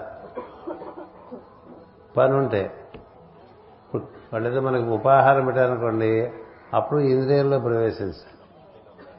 ఇట్లా మనం తెలిసి బుద్ధి నుంచి మనసులోకి మనసు నుంచి ఇంద్రియాల్లోకి ఇంద్రియ నుంచి శరీరంలోకి తెలిసి ప్రవేశించామనుకోండి మళ్ళీ తెలిసి వెనక్కి వెళ్ళి ఉండవలసిన చోట ఉండొచ్చు. బుద్ధిలో ఉండేవాడు ఏ పని లేకపోతే శిరస్సులో ఉండే వెలుగుతో అనుసంధానం చేసుకోవడానికి పెట్టుకుంటాడు. మీరు అంతర్దర్శన ధ్యానాలు బాగా చదువుకుంటే హృదయం చేరిన వాడికి పైనుంచి ఒక హెడ్ లైట్ పడుతున్నట్టుగా కాంతి వస్తూ ఉంటుంది పైనుంచి. ఆ కాంతి కిరణాలు పట్టుకుని పైకి ప్రయత్నం చేస్తుంటారు. అలా శిరస్సు చేరాలి ఇది మన కార్యక్రమం. ఈ కార్యక్రమం చేసుకోవడానికి మనకు బయట కర్తవ్యాలే అంతరాయంగా వస్తుంటాయి నిజానికి. కర్తవ్యం నిర్వర్తించకుండా అంతరంగం చేరడానికి వీల్లేదు. అందుకని కర్తవ్యాన్ని నిర్వర్తిస్తూ అంతరంగం అందు సాధన చేసుకుంటూ ఉండాలి. ఇలా రెండు పేటల జీవితం సాగాలి. అంతరంగం అందు సాధన సాగుతూ ఉండాలి. బయట కర్తవ్యం మేరకే పనిచేయాలి. ఇతర సమయంలో అంతరంగ సాధనకు వినియోగించుకోవాలి. అలా చేస్తే సమయం విలువ బాగా తెలిసిన వాడి కింద లెక్క. కాలం యొక్క విలువ తెలిసిన వాడు కాలాన్ని సద్వినియోగం చేసేట అంటే అర్థం ఏంటంటే బయట పని ఉంటే పని బయట పని చేసుకో. బయట పని లేకపోతే లోపలికి వెళ్ళి.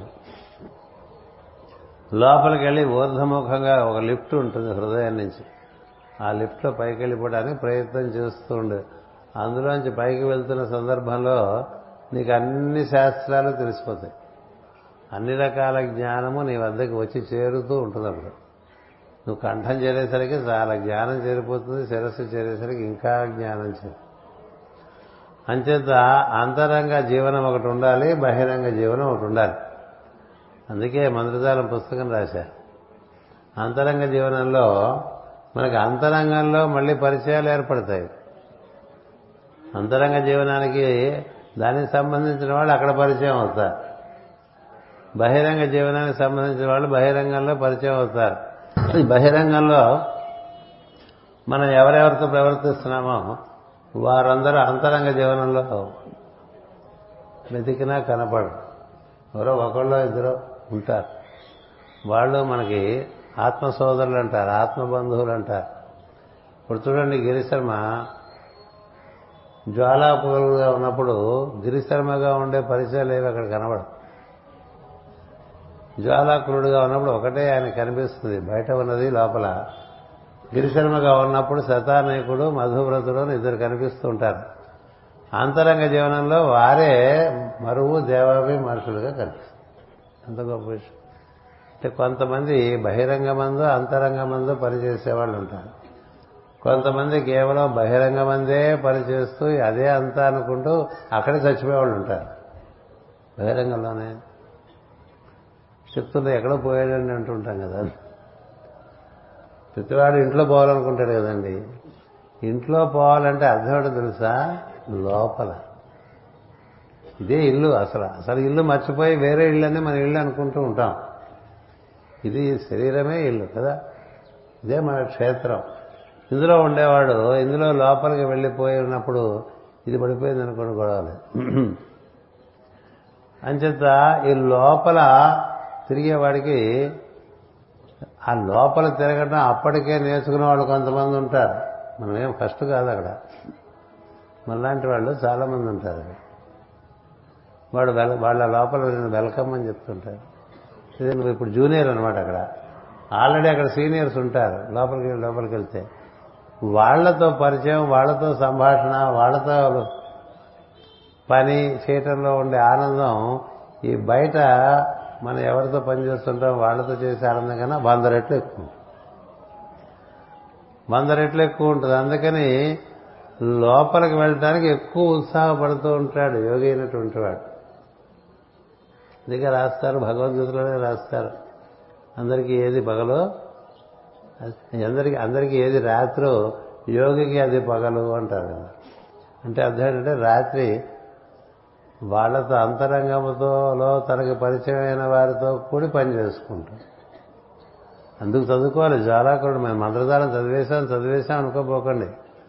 మంత్రజాలములో గిరిశర్మకు ఉండేటువంటి అనుభూతి అది మన అనుభూతిగా సత్యమై నిలవాలి. నిలిస్తే సార్థకత. లేకపోతే అట్లా పుస్తకం ఉంటుంది మనం ఇట్లాగే ఉంటుంది.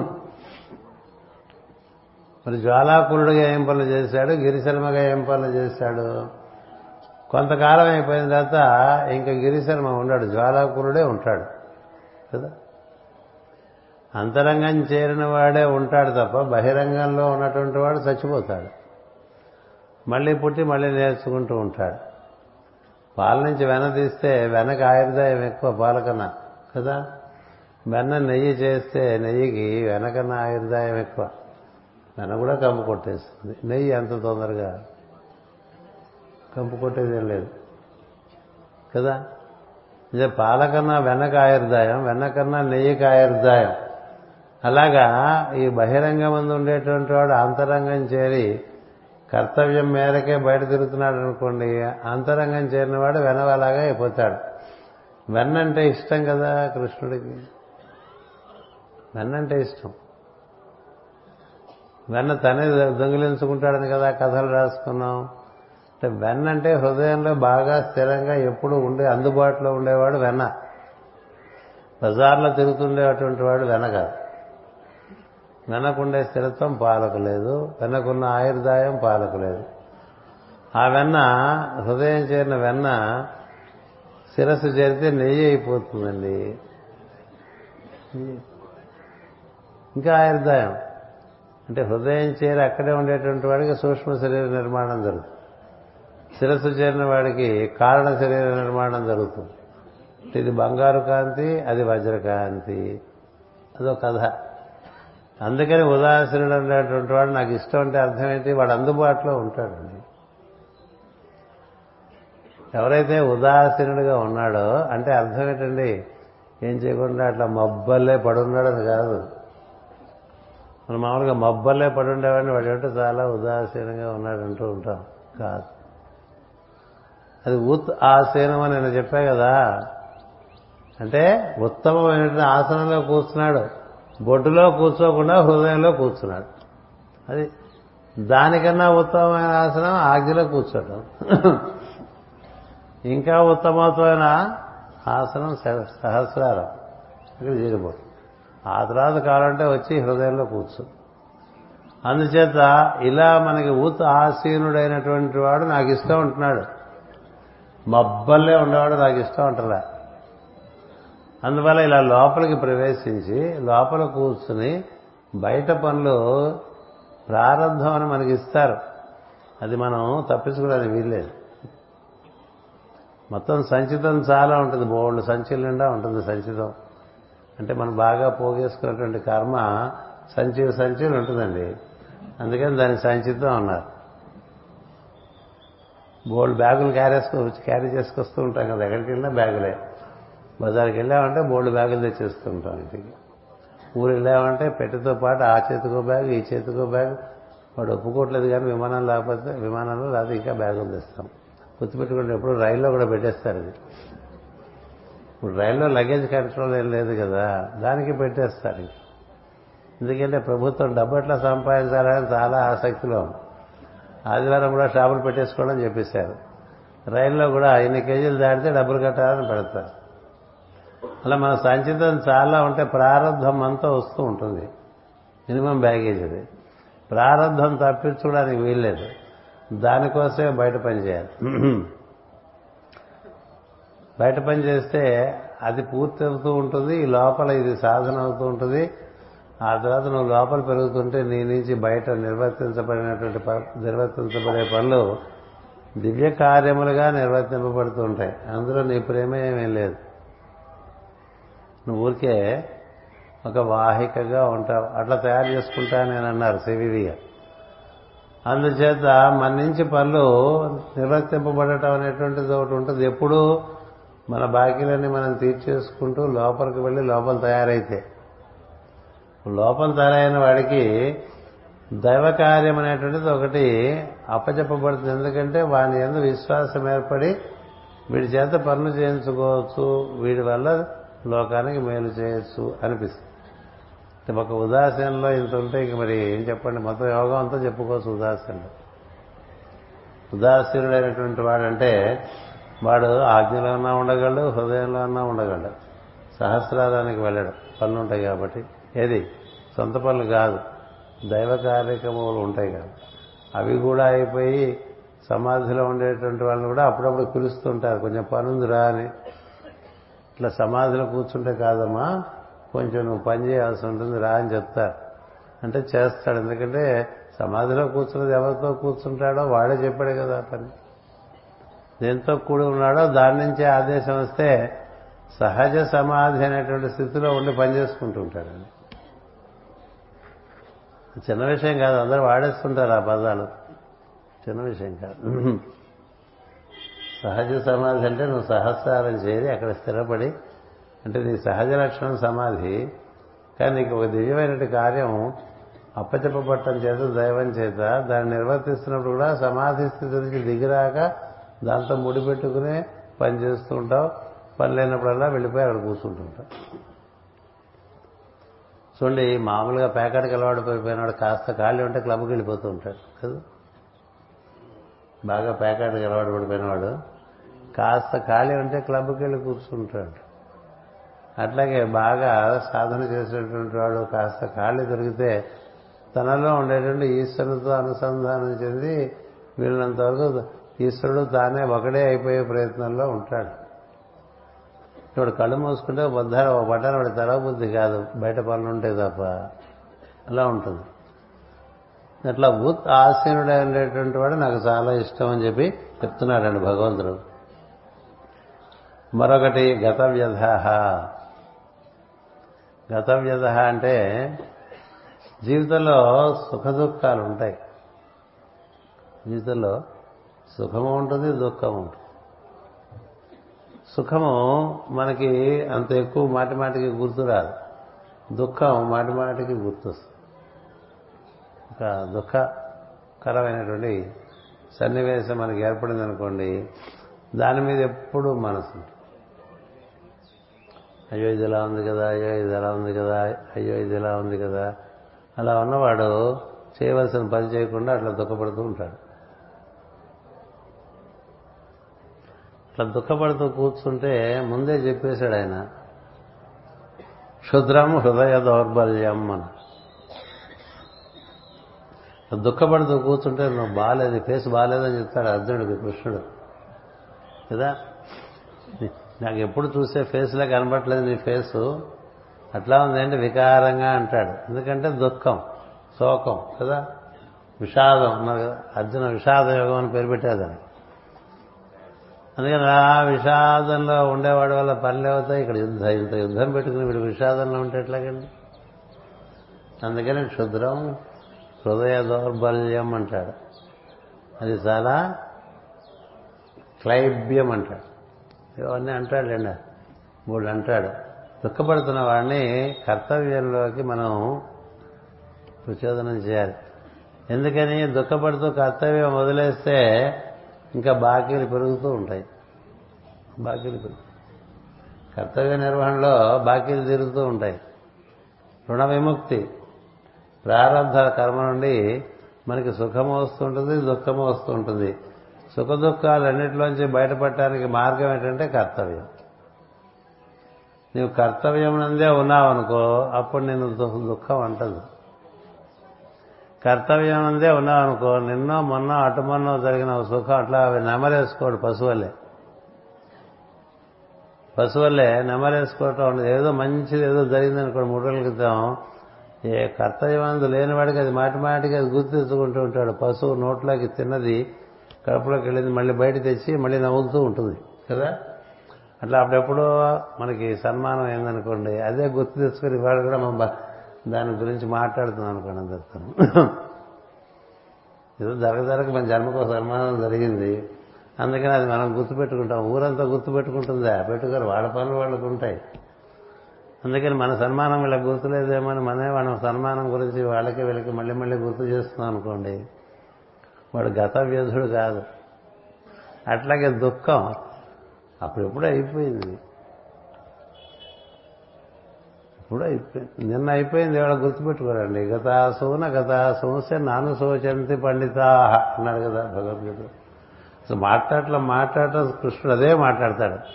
అశోచ్వాన్ అన్నశోచత్వం ప్రజ్ఞావాదాంశే భాషసే. గతాసూన గతాసూస్య నాను శోచంతి పండితాహ ఆలోచించకూడని విషయాలు ఆలోచిస్తారో ఆలోచించవలసిన విషయాలు ఆలోచించట్లేదు.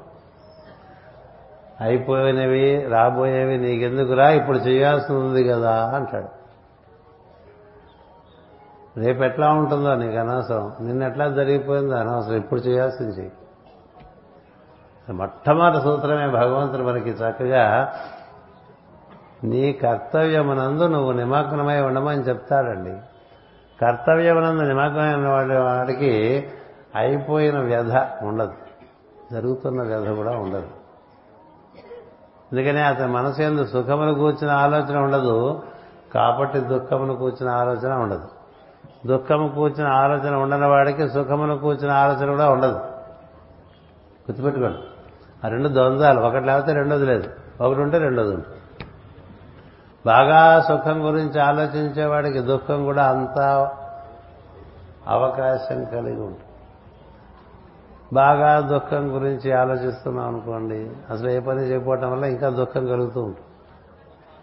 అందుచేత సుఖ దుఃఖాల నుంచి బయటపడడానికి మార్గం ఏమి అని ఒక ప్రశ్న వేస్తే దాని సమాధానము కర్తవ్యోన్ముఖుడై ఉండుట అని అలా రాస్తే ఇలా టిక్ పడతాయి అందుకని కర్తవ్యమునందు ఉండాలి తప్ప ఏడుస్తూ కూర్చోకూడదు. ఏడుస్తూ కూర్చునేవాడంటే నాకు ఇష్టం లేదని చెప్పాడండి కృష్ణుడు. ఏడవకండి. ఈ భక్తిలో ఏడుపులు ఉంటాయి అవి కూడా ఆయన నచ్చవు. భక్తిలో ఆవేశాలు ఉంటాయి అవి నచ్చవు. ఇప్పుడు చూడండి భగవద్గీత రోజు పొద్దునే మన ప్రార్థన సమయంలో వింటూ ఉంటాం. అది అంతకన్నా అంత ఆవేశము దుఃఖముతో కూడా చదవకుండా ఇంకా చక్కగా చదవచ్చు దాన్ని. ఏం సందేహం లేదు. చదివిన ఆయన మహా గొప్ప గాయకుడు. అందులో ఏం సందేహం లేదు. ఆయన గాత్రానికి సరిపోలిన గాత్రం ఇంతవరకు తెలుగుదేశంలో పుట్టలేదు. ఇంకా ముందు పుడుతుందేమో చూడాలి. అంత అద్భుతమైన మధురమైన గాత్రం. అట్లా ఏడుస్తూ చదవక్కడే భగవద్గీత. అందుకనే మన వాళ్ళు బాగా ఏడుస్తున్నప్పుడు పెట్టుకుంటారు. మనిషి చచ్చిపోయినప్పుడు. ఇంట్లో మనిషి చచ్చిపోతే ఏం పెడుతూ ఉంటారు? ఘంటసాల గారి భగవద్గీత పెడుతూ ఉంటారు. ఎందుకలా వచ్చేస్తుంది ఆ సాంప్రదాయం. ఆయన ఏడు చదువుతాడు ఇక్కడ ఏడు సరిపోతుంది. మ్యాచింగ్ అనమాట కంట కంపాటబిలిటీ ఉంటుంది. అట్లా చదువుకోవటం భగవద్గీత? దుఃఖంగానూ చదవక్కర్లేదు. అట్లా పక్కపక్క నవ్వుతున్నట్టు చదవక్కర్లేదు కదా? చక్కగా చదువుకోవచ్చు కదా? ఇప్పుడు మీరు సిబిబి గారు ముఖం చూశారు కూడా అది నవ్వుతోందా? ఏడుస్తోందా? మరువు మహర్షి ముఖం చూశారనుకోండి నవ్వుతోందా ఏడుస్తోందా? నీ బట్టి నీ బట్టి అక్కడ కనిపిస్తుంది. నువ్వు సీరియస్గానే అనుకో అదే సీరియస్గా కనిపిస్తుంది. నువ్వు నవ్వుతున్నావు అనుకో ఆయన కన్నుల్లో నవ్వు కనిపిస్తుంది. నీ బట్టి ఉంటుంది. అట్లా ఉంటారు వాళ్ళు తటస్థులై. ఇలా మనకి దుఃఖము దుఃఖము దుఃఖము దుఃఖం ఆయనకి వెళ్ళిపోతామన్న ఉద్దేశంలో ఉన్నప్పుడు ఘంటసాల వారు భగవద్గీత చదివండి మీ గాత్రములో ఉంటుంది భగవద్గీతనే చదివారు. అసలు ఆయన చదివిన సినిమా భక్తి పాటలన్నీ కూడా ఏడుపుగానో ఆవేశంగానో ఉంటాయి. చూడు వినండి. ఎంత ఆవేశం చూపిస్తే అంత భక్తిగా మనకు కనిపిస్తూ ఉంటుంది సినిమాలో కదా? వాడు అలా దడదడ దడదడ దడదడ ఆవేశంతో పాడేస్తుంటే ఇక అలా వణికిపోతూ దేవుడు వచ్చినట్టుగా కనిపిస్తుంది. భక్తి ఆవేశం. ఉన్న ఆవేశంతో కూడిన భక్తి బురదలాంటిది ఆవేశం దాటిన భక్తి అనన్య భక్తి నిర్మలమైనటువంటి నీరులాంటి అందుచేత ఈ ఎక్కడికో ఎటో వెళ్ళాం కదా మనం గతవ్యధ. ఆ దుఃఖం గురించి మాటి మాటికి నెమరేసుకునేటువంటి వాడు నాకు ఇష్టం లేదో చెప్తున్నాడండి. అంతేగాని భగవంతుడికి మీరు ఇష్టలై ఉండాలంటే ఎప్పుడో సంవత్సరం తర్వాత ఎవరో మన ఇంటికి వచ్చారనుకోండి ఇంటికి వస్తే అంటే అంతకుముందు మనకి ఒక సంవత్సరం క్రితం ఆయనకి వాళ్ళ ఆవిడ పోయింది అనుకోండి ఆయన ఎవడో ఇప్పుడు వచ్చాడు సంవత్సరం తర్వాత. వాడు ఇప్పుడే ఫస్ట్ టైం వీడిని చూడటానికి వస్తాడు. వస్తే వీడు అప్పుడే వాళ్ళ ఆవిడ పోయిన మొహం పెట్టేస్తాడు. మా ఆవిడ పోయింది కదా అన్నట్టుగా. అదేమిటిది ఎప్పుడో పోయింది అయిపోయింది. ఆవిడ ఎక్కడో పుట్టేదేవాడు వాళ్ళకి తెలియదు కదా? నిన్న జరిగింది ఇవాళ మర్చిపోయేవాడండి కృష్ణుడు మరీ ఘోరం. నిన్న జరిగింది ఇవాళ మర్చిపోయి ఇవాళ పని ఏమిటో చూడరా అని చెప్పేటువంటి వాడు కృష్ణుడు. కదా?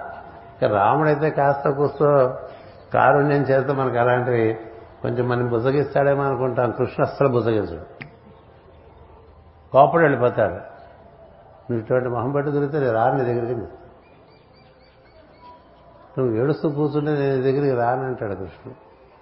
గత వ్యధాహ అర్థం ఏంటంటే ఎవరైతే కర్తవ్యమును మరుస్తారో వారు సుఖంలోనా మునిగిపోతారు దుఃఖంలోనా మునిగిపోతారండి కర్తవ్యం ఉండేటువంటి వాడు సుఖం కోరడు అసలు. ఈ సుఖం కోరటం అనేటువంటిది చాలా చిన్న పిల్లల తత్వం గుర్తుపెట్టుకోండి. సుఖం కాదు కోరాల్సింది కర్తవ్యమును అటుపైన స్వచ్ఛందముగా లోకహితము కూర్చున్నటువంటి బాధ్యతలు. మీరు మరో మహర్షి దగ్గరికి వెళ్ళి సుఖపట్టం ఎట్లా అంటే ఇక్కడికి రాబోక ఇంకెక్కడికి పొమ్మని చెప్తాడు అది మరో మహర్షి దగ్గరికి వెళ్ళి మరో మహర్షి వరకు ఎందుకంటే ఆయన అనుయాయుల దగ్గరికి వెళ్ళినా చాలు. సుఖమేమిటి నీ మొహం అంటాడు. సుఖమేమిటి ఉన్నది కర్తవ్యమే కదా. ఉన్నది కర్తవ్యమే లోకహితమే కర్తవ్యంగా జీవించేటువంటి వాడు సుఖపడదామని వస్తాడండి. లోకహితమే కర్తవ్యంగా పెట్టుకున్న వాళ్ళందరూ ఎన్ని కష్టాలు పడతారు తెలుసా లోకంలో? కానీ వాళ్ళ కష్టాలు చూడరు సుఖాలు చూడరు ఆ హితం కోసం జీవిస్తూ ఉంటారు. అది నిర్వర్తించి వెళ్ళిపోతూ ఉంటారు. మహాత్ముల కథలంలో కూడా కొండల కొండలంత కష్టాలు వస్తూ ఉంటాయి కదా. అందుచేత నువ్వు అలా దుఃఖంలో కుంగిపోతూ ఉంటే నీకు భగవంతుని యొక్క సాన్నిధ్యం లభించదు. అది నెగిటివ్ ఎనర్జీ అది మబ్బు పట్టేసినట్టు ఉంటుంది. మబ్బు ఉంటే సూర్యుడు కనబడ్డు కదా. అందుకని గత వ్యాధులు అయి ఉండాలి అన్నాడు. అంటే అయిపోయింది. అయిపోయింది. ఇవాళ ఏమిటి? చూడు. అంటే ఎవరో పోయారండి. పోతే అట్లా దుఃఖపడుతుంటే లేవండి మరి కార్యం ఉంది కదా అంటారు. అంతే కదా. ఎంతసేపు కూర్చుంటారు? వర్చిస్తారు వాళ్ళ పాడగట్టడానికి మంత్రాలు చదవడానికి ఇక లేచి మీరు స్నానం చేస్తే బాగుంటుంది అంటారు. అంతేనా? ఈ స్నానం చేయించి వాడి చేత ఎన్నెన్ని పనులు చేయిస్తారంటే ఇది మర్చిపోయింది పనులు చేయించేస్తారు వాడి చేత. పది రోజుల్లోనూ. ఎందుకంటే అక్కడ వెళ్ళాలి సన్నీళ్ళు స్నానం చేయాలి రకరకాలుగా నాన్న బాధలు పెట్టేస్తారు. పది రోజులు కర్మ అంటే సామాన్యంగా ఉండదు అది. అనుభవించిన వాడికి తెలుస్తూ ఉంటుంది అది. అంటే ఈ లోపల కొంత దుఃఖం తీరు ఏదో కర్తవ్యంలో ఉంటే దుఃఖం ఉండదు. గుర్తుపెట్టుకోండి దుఃఖపడేవాళ్ళు కర్తవ్యంలో ఉండండి. మనం చేయవలసింది ఏదో ఉంటుందో చేసుకుంటుందో ఈ దరిద్రంలో పడి ఉండద్దు అనిపిస్తుంది. అది కర్తవ్యత దాని గురించి అంతైనా చెప్పుకోవచ్చు కానీ అది నేర్చుకోవడం చాలా ముఖ్యం. నీవు కర్తవ్యంలో ఉంటే ఆ కర్తవ్యంలో ఉన్న కాసేపు నీకు ఈ వ్యధ నిన్ను అంటదు. అందుకని కోరి ఏదో కర్తవ్యంలో ఉన్నాం అనుకోండి. కోరికల్లో ఉండకూడదు కర్తవ్యంలో ఉండు. అలా కర్తవ్యంలో ఉంటే దుఃఖం నిన్ను అంటదు. దుఃఖం అంటదు. దుఃఖం అంటకోవటం కోసం భక్తులు పడ్డ దుఃఖాల కథ చదువుకోమని చెప్తారు అటు పైన సర్వారంభ పరిత్యాగి ఇదోటి. మళ్ళీ దానికి రాముడు కృష్ణుడు హనుమంతుడు వీళ్ళే మనకు ఉదాహరణ గణపతి. వాళ్ళు పిలవని పేరంటానికి వెళ్ళరు సొంతంగా ఏ సంకల్పం చేయరు. ఏ సంకల్పం సొంతంగా చేయరు. నాచే సంకల్పింపబడిన అంటే మునిగిపోయాడని అర్థం గొప్పగా నాచే సంకల్పింపబడిన అని రాసుకున్నాం అనుకోండి. ఇంకది నాసే అందులో విడుక్కుపోవటమే అందులో మునిగిపోవటం నువ్వు సంకల్పం. సంకల్పం ఒకటి ఒకటి ఏర్పడింది అందులో భాగంగా నువ్వు దిగి వచ్చావు నువ్వు ఎందుకు దిగి వచ్చావో ఆ సంకల్పం పెరిగి అందులో ఇమిడిపోవాలి ఆ సంకల్పాన్ని అందుకనే భగవంతుడు మాట చెప్తాడు ఆరో అధ్యాయం ఇది పన్నెండో అధ్యాయం భక్తి యోగం ఆరో అధ్యాయంలో మాట చెప్తాడు. నాకే సన్యస్త సంకల్పో యోగి భవతి. సంకల్పములు సన్యసించిన వాడెవడు కూడా యోగి కాలేడు అంట మనంతా భక్తరహిత తారక రాజయోగంలో పండి నిష్ణాతులైపోయి అలాగా ముళ్ళు విరుసుకు తిరుగుతూ ఉంటాం కదా. మన నుంచి వచ్చినాయా సంకల్పాలు? లేకపోతే వచ్చిన సంకల్పాలకి మనం ప్రతిస్పందిస్తున్నామో? చూసుకోవాలి. చూసుకోవాలి. జీవితం అంతా ఒక దివ్య సంకల్పానికి సమర్పణ చెంది నడుస్తూ ఉంటే మళ్ళీ మధ్యలో నువ్వు కొన్ని సంకల్పాలు చేసావనుకో అవి నీ చుట్టూ అట్లా పీనుగుల్లాగా వేళ్ళాడుతూ ఉంటాయి. పిశాచాల్లాగా వేళ్ళాడుతూ పీనుగులు కాదు పిశాచాలు. నువ్వు చేసిన సంకల్పం నీ చుట్టూ పిశాచాల్లా తిరిగి నేను నానా బాధ పెట్టేస్తూ ఉంటాయి నీకు పురోగతి ఉండదు. వాటిని వదిలించుకోవాలి అందుకని ఎవరు జరుగుతున్న సంకల్పంలో భాగంగా చేరటం కానీ మళ్ళీ అందులో సొంత సంకల్పాలు పెట్టుకోవాలి. ఈ సొంత సంకల్పాలు లేకపోవటం అనేటువంటిది రాముడి జీవితంలో కనిపిస్తుంది. కృష్ణుడి జీవితంలో కనిపిస్తుంది. హనుమంతుడి జీవితంలో కనిపిస్తుంది. గణపతి చరిత్రలో కనిపిస్తుంది. వీళ్ళందరూ పూర్ణులు. చూడండి గణపతి కథ కుమారస్వామి గణపతి కథ వినాయక చవితి చదువుకుంటాం కదా. లోకాలన్నీ ఎవరైనా గిరిగిరిగిరిగా తిరిగేసి అన్ని నదాల్లో స్నానం చేసి ఎవరు ముందు వస్తే వాళ్ళకి ఆధిపత్యం ఇస్తా ఉంటాయి సరే మనకు ఉంది కదా ఫెసిలిటీ ఫ్లైట్ అని నెమలేసుకుని వెళ్ళిపోతాడు కుమారస్వామి. వెళ్ళిపోతే గణపతి తండ్రి వైపు చూస్తాడు. కిం కర్తవ్యం? కదా? కిం కర్తవ్యం? నేనేం చేయాలి నాన్న? అసలు నాకు ఇది కావాలంటావా? ఈ గణపద గణాధిపత్యం? ఇప్పుడు ఏదో ఉందిట అంటే మనకెందుకండి అది? ఆధిపత్యం మనకెందుకండి? తప్పకపోతే తప్పదని చేయాలి తప్ప. ఆధిపత్యంలో ఎన్ని సమస్యలు ఉంటాయి? కదా? ఆధిపత్యంలో సమస్యలు ఉండవు బోర్డు సమస్యలు ఉంటాయి. అది కూడా ఏం తెలుసు ప్రకృతి వద్దన్న వాడికి అప్పు చెప్తూ ఉంటుంది. ఎందుకంటే వాడికి వ్యామోహం ఉండదని. కావాలనుకున్న వాడికి ఎప్పుడు ఆధిపత్యం ఇవ్వరు. ఈ కుమారుడు నాన్న నా అన్నయ్య మరుగుతూ కదా అది వాడి పాయింట్. వాడికి ఏమో లేవలేడు కూర్చోలేడు. వాడికే ఎలుక వాహనం. వాడ వాడి వల్ల ఏమవుతుంది? ఈ కార్యక్రమం ఉంటాడు ఏది? వినాయక చవితి కదే కదా మనకి అంటే అలా వింటాడు శివుడు ఏ సామాన్యుడు ఏంటి? వింటే సరే ఒక పని చేయండిరా ఇది పోటీ వాడు మరుగుద్దు కదా వాడు కదలేడు కదా నువ్వు బాగా తిరుగుతావు కదా. అందుకని అన్ని లోకాలు తిరిగి అన్ని నదులను స్నానం చేసి ఎవరు ఇక్కడికి వస్తే వాళ్ళకి అప్పచెప్తా ఉంటారు. అప్పచెప్తా ఉంటే మనకి మంచి సూపర్ జెట్ ఒకటి ఉంది వాహనం వేసుకు వెళ్ళిపోతారు సార్. వెళ్ళిపోతే అసలు అది మన పని కాదు. ఈయన అలాంటి వాడు? అదేదో చాలా బాగుందంటే మనకు కావాలనుకున్న టైప్ కాదు అది. కదా? అసలు దాని పని అవునో కాదు. మనకి అలా గోలా? ఏమిటి నా కర్తవ్యం అని అడుగుతాడు తండ్రిని. ఇప్పుడు నీ సంకల్పమా కాదా? నీ సంకల్పం ఏమైతే అదే కదండి జరుగుతుంది. దైవ సంకల్పం జరుగుతుంది తప్ప ఇంకో సంకల్పం జరగదు కదా. అందుకని గణపతి ఎంత మహాజ్ఞాని అయినా నీ సంకల్పం ఏమిటో చూడు చెప్పు. నన్ను ఏం చేయమంటావు అని అడుగుతాడు గొప్ప విషయం. అంతే కదా? మైత్రేయుడు కృష్ణుడి దగ్గరికి వస్తే కృష్ణుడు ఎందుకు వచ్చావు? అని అడుగుతాడండి అదే కదా మాస్టర్ గారు రాశారు. నిరాటమేంటంటాడు మైత్రేయుడు నీ రావటం నీ తిరగటం నే మాట్లాడటం ఇవన్నీ పోయినా ఎప్పుడూ అయిపోయినాయి కదా. లేవు. ఎప్పుడో సంకల్పములు సన్యాసించినటువంటి మహాసిద్ధుడు ఆయన. ఏ సంకల్పం లేదు? ఉంటాడంతే. బ్రహ్మమే. అలాంటి వాళ్ళు కావాలండి. అందుకని వాడికి ఏ సంకల్పం లేదుగా. సంకల్పం ఉన్నవాడికి మనం పరమ చెప్తే మన పని మానేసి వాడి వాడి పనులు చేసుకుంటూ ఉంటాడు. మన అడ్డు పెట్టుకుని కదా?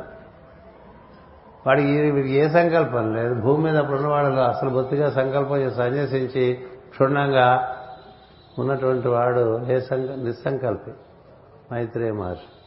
అందుకని మైత్రేయుడు అని ఈయనే సంకల్పిస్తాడు రమ్మని కృష్ణుడు సంకల్పిస్తే మైత్రేయుడు వస్తాడు కృష్ణుడి దగ్గరికి లేకపోతే రాడు. నేను చెప్పే కదా మన దగ్గరికి రావాలి మన పిలిపించుకోవాలి అంతేగాని మనం ఆయన చుట్టూ తిరగటం ఏంటనే ఒక స్టైల్ ఒకటి ఉంటుంది. ఏది? ధీరుడైనటువంటి భక్తుడు కానీ జ్ఞానికి కానీ వాడి చుట్టూ తిరిగి వీడి చుట్టూ తిరిగి ఇంకో వాడి చుట్టూ తిరిగి అవేం ఉండవు. ఎవడు చుట్టూ తిరగాలి వాళ్ళ లోపల ఉన్నాడు వాడు వాడితోనే ఉండిపోతుంది అందుచేత ఎవరి చుట్టూ తిరిగే పరిస్థితి లేదు సంఘాస. కృష్ణుడు కూర్చున్నా కూడా భూమి మీద ఉన్నాడని కూడా అలా వెళ్ళి సరదా కలిసి వద్దాం అనే కూడా టైప్ కూడా కాదు. అలాంటి వాడు వస్తే మైత్రేయుని ఎందుకు వచ్చావు అని అడుగుతాడు కృష్ణుడు. అంటే నీరాటం ఏంటి నువ్వే కదా పిలిచావు అంటాడు. నీరాటం ఏంటి నువ్వే కదా పిలిచావు నువ్వు సంకల్పం చేశావు కదా అందుకని వచ్చాను.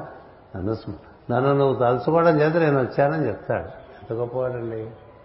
మరి యోగి అంటే భూమి మీద అంతకు మించి ఎవరు లేరు ప్రస్తుతం. ఆయనే number one Maitreya Maharshi number one యోగి అంది ప్లాన్ అంచేత ఈయన ఎలా పరిగెడితే గణపతి అడిగాడు. ఇది చాలా పెద్ద కేసు గణపతి. గణపతి పరిపూర్ణమైనటువంటి బ్రహ్మ అందుకనే ఆయన త్వమేవ ప్రత్యక్షం బ్రహ్మాసి ఎంత నువ్వు అన్నీ అదే నువ్వు ఇది అది నువ్వే ఇది నువ్వే ఇంకా నువ్వే నువ్వే సూర్యుడు నువ్వే రుద్రుడివే నువ్వే శివుడు అదే విష్ణువు నువ్వే బ్రహ్మ నువ్వే ఇంద్రుడు నువ్వే చంద్రుడు నువ్వే సూర్యుడు అని చదువుతూ ఉంటాం మనం. తెలుసో తెలియకు? అంతా ఆయనే. అంతటి వాడు. అడిగితే శివుడు నారాయణ మంత్రం ఉపదేశిస్తాడండి సరే. అది అది చదివేసి నా చుట్టూ తిరిగారా అంటాడు. అంతే. అయిపోలే. నారాయణ మంత్రం చదువుతూ తల్లిదండ్రుల చుట్టూ తిరిగేస్తాడు వినాయకుడు. తిరిగేస్తే అక్కడ కుమారస్వామి ప్రతి చోట తనకన్నా ముందు అన్నయ్య స్నానం చేసి వచ్చేస్తూ ఉంటాడు. ఇదేంటి? వీడెట్లా వచ్చేసాడు అనుకుంటాడు వీడు వీడి ఎలుక వీడి శరీరం ఇలా వచ్చేసాడు అనిపిస్తుంది. ప్రతి చోట గణపతే ముందు ఉంటాడు కదా? ఎందుచేత? గణపతి ముందెందుకున్నాడంటే సంకల్పములు లేనివాడు. ఊరికే పుట్టలు పుట్టలు పుట్టలు పుట్టలు వచ్చేస్తుంటాయి సంకల్పాలు. రజస్సు. ఎంత రజస్సు ఉంటే అంత సంకల్పాలు. సత్వం ఉన్నా సంకల్పాలు ఉంటాయి. నిత్య సత్వంలో ప్రవేశిస్తే సంకల్పాలు అందుకని ఆరంభ పరిత్యాగం అందరి వల్ల అయ్యే పని కాదు. ఊరికే కూర్చుంటే ఏదో ఒకటి మనం తోమేసి బయట పట్టుకోవటం వల్ల అదే ఏదో పనులు కూర్చేయటం చేస్తూ ఉంటుందండి. ఎందుకు? అందుకే కదా ఆయన గుడిపాటి చలం గారు వెంకటచలం ఆయన రమణ మహర్షి ఆశ్రమంకి వెళ్ళినప్పుడు చాలా ఆయన రజస్సులో ఉండేవాడు గురుగారు. వీళ్ళు కూర్చుంటే ఊరకుండప్ప అన్నాడు ఆయన. ఊరక అంటే ఇట్లా ఊరుతూ ఉంటే ఆలోచన కదా. ఊర ఊరకుండప్పా ఊరకుండప్ప అని చెప్పాడు. ఆ ఊరకుండప్ప బాగా పనిచేసేసింది మంత్రంలాగా ఆయనకి. పనిచేసి ఆయన కూడా ఒక యోగి అయిపోయాడు. అంతకుముందు చలంగారు వేరు బూత్ పుస్తక బూత్ పుస్తకాలు రాసిన చలంగారే మళ్ళీ వేదాంతం రాసినటువంటి చలంగారుగా అయిపోయాడు. దీనివల్ల ఈ ఊరట మానేయటం చేత ఈ ఊరట మానేయటం అంత సులభం కాదు. ఎవరి ఎందు రజస్సు ఉంటుందో వారి ఎందు ఊరుడు విపరీతంగా ఉంటుంది. ఊరగాయలాగా ఉంటుంది. ఊరగాయ ఉన్న కొద్దీ పులిపెక్కిపోతుంటుంది కదా. అందుకని పులిపెక్కువ తింటే రజస్ ఎక్కువ వస్తుందని ఒక సిద్ధాంతం. పులుపు కారం తగు మాత్రం కన్నా ఎక్కువ తినకూడదు. ఎక్కువ కారం తినకూడదు ఎక్కువ పులుపు తినకూడదు ఎక్కువ చేదు తిన చేదు తినకూడదు. అన్ని సమపాళ్ళగా ఉండాలి. సో అది అలా ఉండగా ఆరంభ పరిత్యాగం అంటే ఇలా గణపతి. అలా హనుమంతుడు రాముడు కృష్ణుడు. కృష్ణుడు తెలియదా? వాళ్ళందరినీ ఒక్కొక్కరిని పంపిస్తుంటే పూతను పంపిస్తే పూతను చంపేశాడు. పంపిస్తున్నవాడు ఎవడో తెలుసు. కదా? తృణావర్తను పంపిస్తే తృణావర్తను చంపేశాడు. శకటాసుడు వస్తే శకటాసుడిని చంపేశాడు. బకాసుడు వస్తే బకాసుడిని చంపేశాడు. అదే బక అంటే కొంగ. కదా? ధేనుకాసుడు వస్తే ధేనుకాసుడిని చంపేశాడు. వీళ్ళందరినీ ఎవడో పంపిస్తున్నాడు వాళ్ళందరినీ చంపేస్తున్నాడు. వాడిని చంపేద్దండి అసలు? మనం ఎందుకు టికెట్ కొనుక్కుని మధుర వెళ్ళటం మనం టికెట్ కొనుక్కుని మధుర ఎందుకు వాడే పంపిస్తాడు. వాడే కంసుడే ఆయన వెహికల్ పంపించాడండి నీకు. ఎట్లా? టైము టైమింగ్ ఉంటుంది ప్రతిదానికి. అందుకని ఆయనే ఆయన కారు పంపించాడు. ఎవరినిచ్చి పంపించాడు? మహాపండితుడిని ఎక్కించి పంపించాడు. వెళ్ళి తీసుకురా వాడిని చంపడానికి.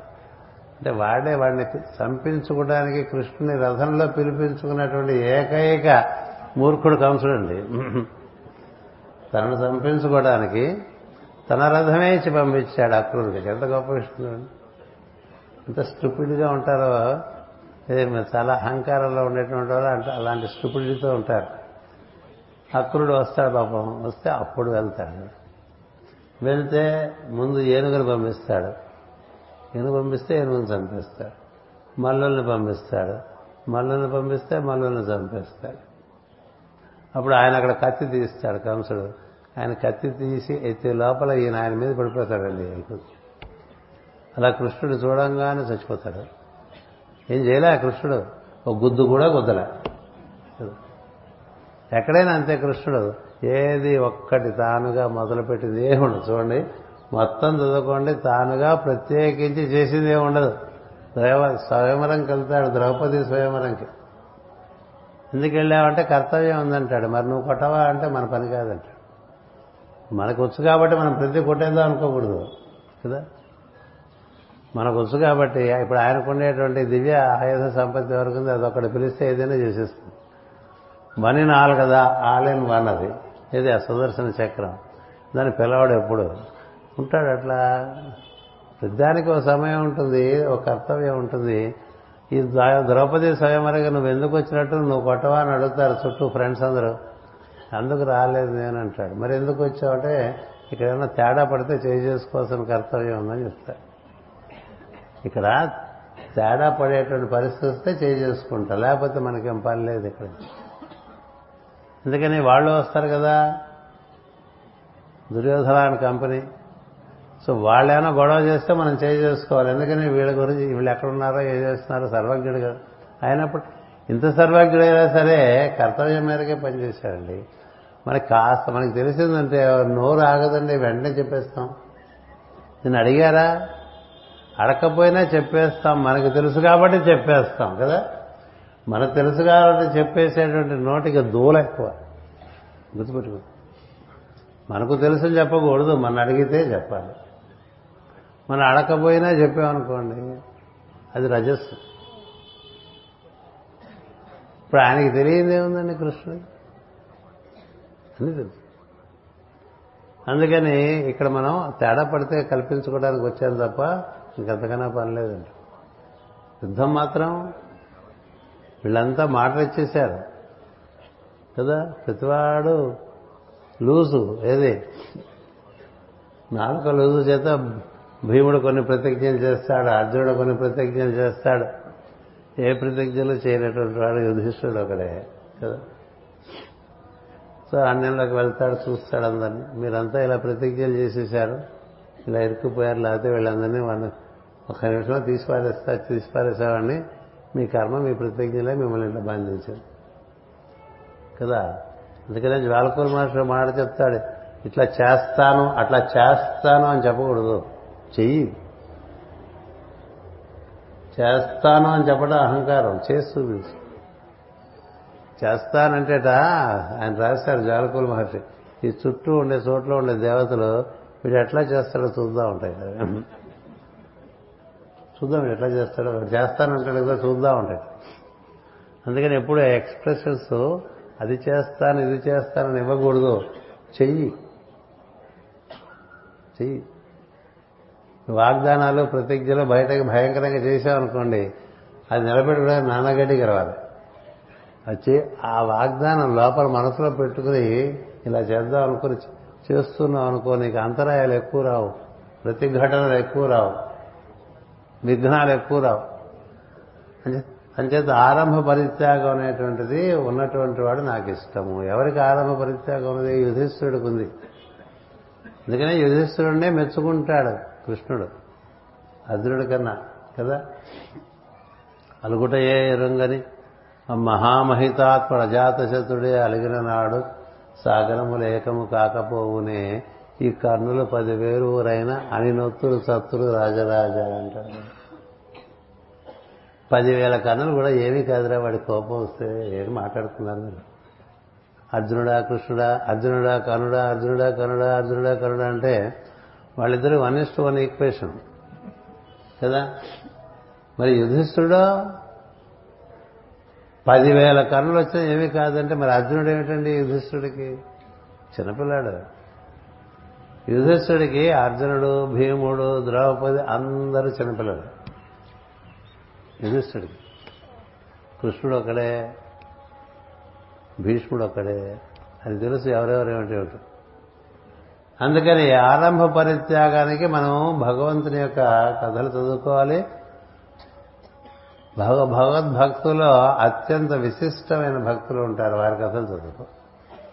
అంటే ఆఫర్ అంబరీషాలే రాశారు మనోటి ఆయనకంతే ఆరంభ పరిత్యాగం. భక్తుడు అనేవాడికి తలమానికడి సూత్రం ఏంటంటే తాను సంకల్పించినది ఏమీ ఉండదు.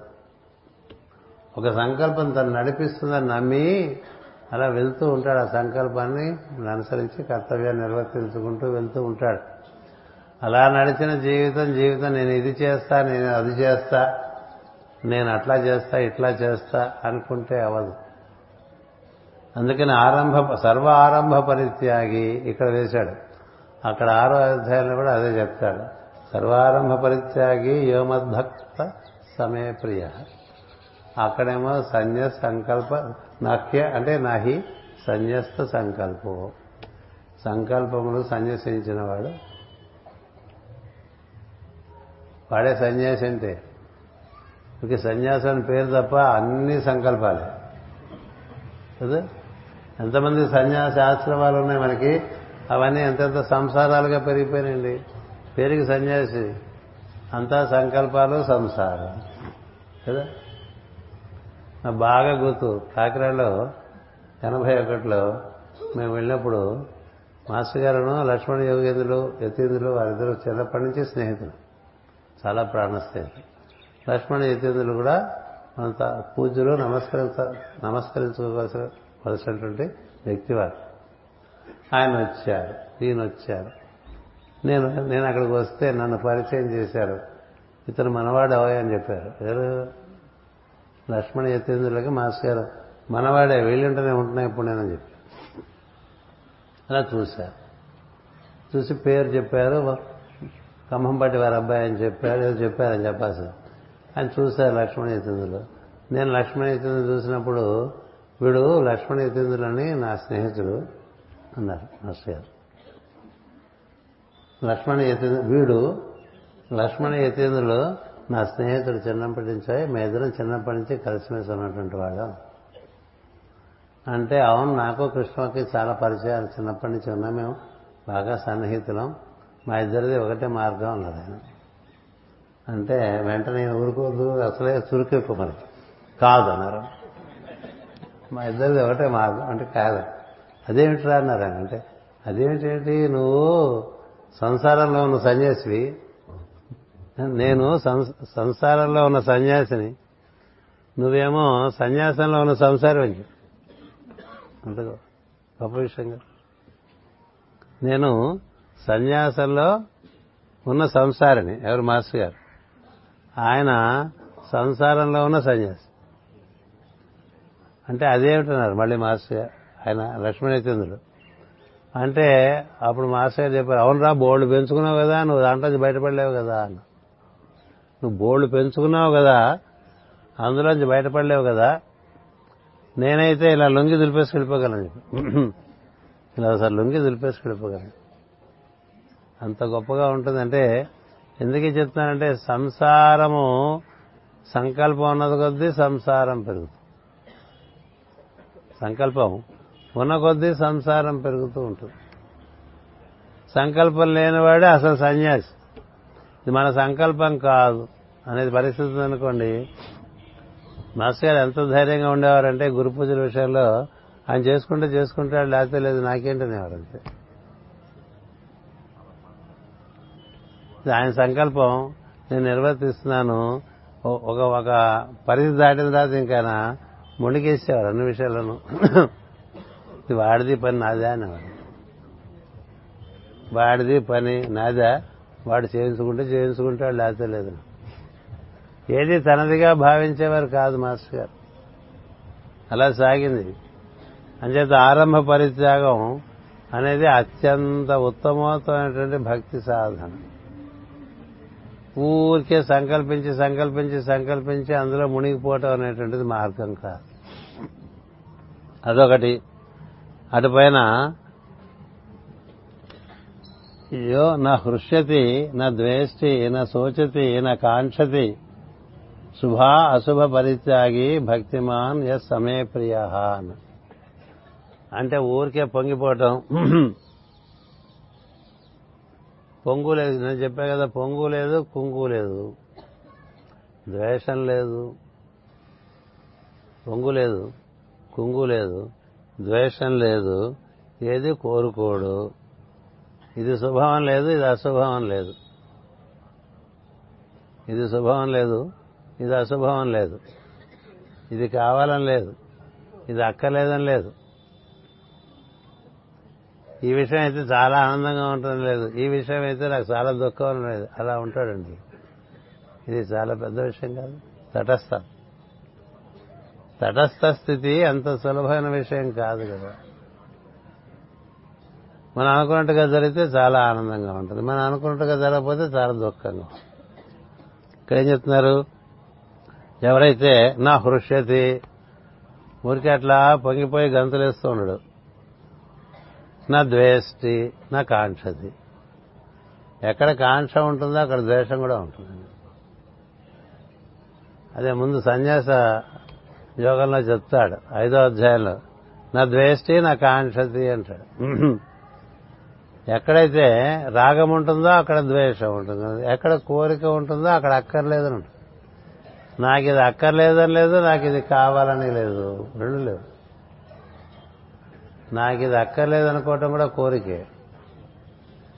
నాకు ఇది కావాలనుకోవటం కూడా కోరిక. నువ్వు అక్కర్లేదనుకుంటే రాకపోదు నువ్వు కావాలనుకుంటే రాదు. ఇట్లా ఉంటుంది కదా. జీవిత రహస్యం తెలియాలంటే నువ్వు కావాలనుకున్నవన్నీ అయినాయా? అవును నువ్వు అక్కర్లేనివి కాలే అయినాయి. చూడు తమాషా. నారదుడు ఈ మాట చెప్తాడు అది యుధిష్ఠుడికి భాగవతంలో ఉంటుంది. దశమ స్కందాలు నువ్వు కావాలనుకుంటే వస్తాయా? నువ్వు అక్కర్లేదనుకుంటే పోతాయా? ఎందుకు ఈ తాపత్రయం? నీ పని ఏదో నువ్వు చేసుకోమని మన అందరికీ ఆరోగ్యం కావాలనుకుంటాం. వచ్చేదేంటి? ఆరోగ్యం వస్తుందా? రాక మన అందరూ అనారోగ్యం ఉండకూడదు అనుకుంటాం ఉండకుండా ఉంటుందా? ఏదో అనారోగ్యం. కదా? అదే చూడండి ఓటు కోరుకుంటే నువ్వు వద్దనుకున్నది వస్తుంది. నువ్వేమో కావాలనుకున్నది రావట్లేదు. మనంతా సంపదలు కావాలనుకుంటాం. సంపదలు రాకపోగా ఇంకేవేవో వచ్చేస్తాయి. కష్టాలు నష్టాలు. అందరం సుఖం కోరుకుంటాం. దుఃఖం వచ్చేస్తుంది అందరం లాభం కోసం వ్యాపారం చేస్తాం. నష్టాలు వచ్చేస్తూ ఉంటాయి. కదా? లాభం కోసం వ్యాపారం చేస్తే నష్టం లేక ఉంటుంది లాభం అన్న చోట నష్టం కూడా ఉంటుంది. సుఖం అన్న చోట దుఃఖం కూడా ఉంటుంది. రాగం అన్న చోట ద్వేషం ఉంటుంది. కోరుకున్న చోట దానికి వ్యతిరేకమైనటువంటి పరిస్థితి ఉంటుంది. అంచేత ఇక్కడ ఏం చెప్పారు? నా హృష్యతి నా ద్వేష్టి నా శోచతి నా కాంక్షతి శుభ అశుభ పరిత్యాగి. అంటే నిన్న మనం ఇంట్లో ఏదో అశుభం జరిగిందండి. ఇవాళ శుభం జరుగుతుంది ఎలా ఉంటుంది? ఎలా ఉంటుంది చెప్పండి? నిన్న ఒక అశుభం జరిగింది. ఇవాళ ఒక శుభం జరిగింది. అయితే ఇవాళ శుభం జరిగింది. రేపు అశుభం జరిగింది. ఇవాళ పెళ్ళి అయింది. రేపు ఇంట్లో ఆయన ఎవరో చచ్చిపోయారు. ఇంట్లో వాళ్ళే. దీనికి నీ కర్తవ్యం ఎంతో దానికి నీ కర్తవ్యం అంతే. శుభాశుభ పరిత్యాగి విచిత్రం ఏంటంటే నేను సిఏ చదువుకునే రోజుల్లోనే ఈ భాగ భగవద్గీత రోజు శ్లోకాలు చదువుకుని వచనం చదువుకుని నాదైన అవగాహన చేసుకుంటూ ఉండారు నేను ఎవరి దగ్గర చార్టెడ్ అకౌంటెన్సీ చేశానో నేను ఎవరి దగ్గర చార్టెడ్ అకౌంటెన్సీ చేశానో సిపి రావు గారని ఆయన మరణించారు. మరణిస్తే ఆయన నా కోసం మరణించే ముందు నా కోసం అడిగారు. అడిగితే నేను అక్కడ లేను. తెలిసి ఆయన దగ్గరికి వెళ్ళేసరికి తణుకులో మరణించారు. మరణిస్తే రాత్రి ఆయన తీసుకుని తెల్ల బయలుదేరి తెల్లవారేసరికి ఫిబ్రవరి పదహారో తారీఖు విశాఖపట్నం వచ్చి సాయంత్రానికి కర్మకాండది దహనకై పూర్తి చేశాం పూర్తి చేస్తే పదహారో తారీఖు అది పదిహేడో తారీఖు పెళ్ళి తాంబూలాలు నాకు. పదిహేడో తారీఖు పెళ్ళి తాంబూలాలు పదహారో తారీఖు ఎవరి దగ్గర మనం చారడైకుంటే చేసామో ఆయనే నేను ఆయన దేహాన్ని పట్టుకొచ్చి దాని గురించి కారులో తీసుకొచ్చి నా చేతుల మీద కానీ దహనం చేయించేశారు. బంధువులు తర్వాత వచ్చి పనులు చూసుకున్నారు. ఆ రోజు సాయంత్రం ఆర్తి వచ్చింది. ఇట్లా పెళ్ళి తాంబూలంపు చూడడానికి వాళ్ళు వచ్చేసారని. అప్పుడు నేను ఆ రోజులు ఏం చేసేవాడంటే ఇప్పుడు ఏ బుక్ తెరిచినా సందేశం వస్తుంది.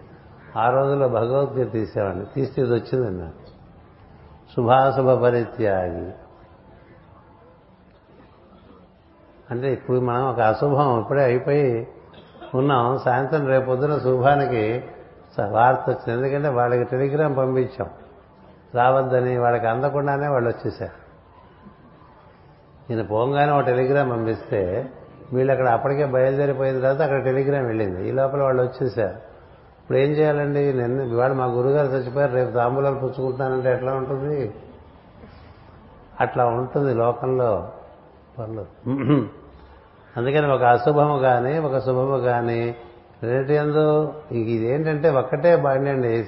మోనో రైల్ అని ఇప్పుడు ఒంటి పట్టా మీద నడిచే బళ్ళు వస్తూ ఉంటాయి. కదా? ఇట్లా ఒంటి పట్టా ఒకటి ఉంది అదేమిటంటే కర్తవ్యం. నీ కర్తవ్యం చేసుకుంటూ పోవటం శుభమైతే ఏంటి అశుభమైతే ఏంటి? సుఖమైతే ఏంటి దుఃఖమైతే ఏమిటి నీకు ఇష్టమైనది అయితే ఏంటి నీకు ఇష్టం లేనిదైతే ఏమిటి కర్తవ్యం ఉన్నప్పుడు ఇష్టపడి చేయటం కాదు ఇష్టం లేకుండా చేయటం కాదు. ఇష్టం లేకపోయినా చేయాలి. కదా? కర్తవ్యం అయినప్పుడు? ఇష్టమైన కొన్న ఒక్కొక్క పని కొంత దూరం వెళ్ళేది ఇక ఇష్టపడం మనం. మానేస్తావా? అనేది కర్తవ్యం. అంచేది ఈ కర్తవ్యం అనేటువంటిది ఒక్కటే ఉంచుకుని ఈ ద్వంద్వములన్నీ కూడా విసర్జించిన వాడు నాకు ఇష్టం ఉన్నాడు. ద్వంద్వములన్నీ కూడా విసర్జించిన వాడు నాకు ఇష్టం అని చెప్పారండి. ఎలా చేశారు అందరూ? పెద్ద పెద్ద వాళ్ళందరూ? అలా శ్మశానంలో తన భార్య తన కొడుకుని చచ్చిపోయిన వాడిని పాము కాటు చచ్చిపోయిన వాడిని తీసుకుని వచ్చి లోహితాక్ష వాడి పేరు ఏదో ఉంది. పట్టుకొస్తుంది. వచ్చిన వాడు భార్యను ముందు తెలియదు తర్వాత తెలుస్తుంది. ఇప్పుడు ఆ చితికి నిప్పు పెట్టాలి. ఆవిడ దగ్గర డబ్బు లేవు. చితికి నిప్పు పెట్టాలంటే మినిమం ఫీజు ఉంటుంది. ఆ ఫీజు కట్టడానికి ఆవిడ దగ్గర డబ్బు లేవు. ఒకప్పుడు ఈయన చక్రవర్తి ఆవిడ పట్టపురాణి పోయింది ఏకైక సంతానం. పోయాడు. పాము కాటుకు పోయాడు. పోతే డబ్బులు కల్లేవో మన పిల్లవాడే కదా. పెట్టేసే అంటే పెట్టేస్తా పెట్టేవాడు ఎవడైనా ఇంకోడైతే ఇది ఇన్నాళ్ళు పనిచేస్తున్నా మన కన్సెషన్ ఉండదా? మన ఆఫీసులో ఉంటుంది కదా. శ్మశానానికి ఈయన కాపరి. బాసోడు ఉన్నాడు. వాడు ఎప్పుడు తాగేసి పడుకుంటుంటాడు? ఎప్పుడు తాగేసి పడుకుంటుంటాడు వాడు? డొక్క చీరేస్తా పొరపాటు చేస్తే అని చెప్తూ ఉంటాడు.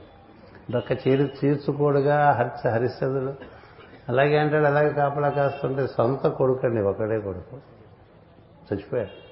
నిష్కారణంగా చచ్చిపోయాడు పట్టుకొచ్చింది భార్య. భార్యను తెలియదు ముందు తర్వాత తెలుస్తుంది. సుంకం కట్టకుండా శవాన్ని కాల్చేటువంటి పరిస్థితి లేదు అని.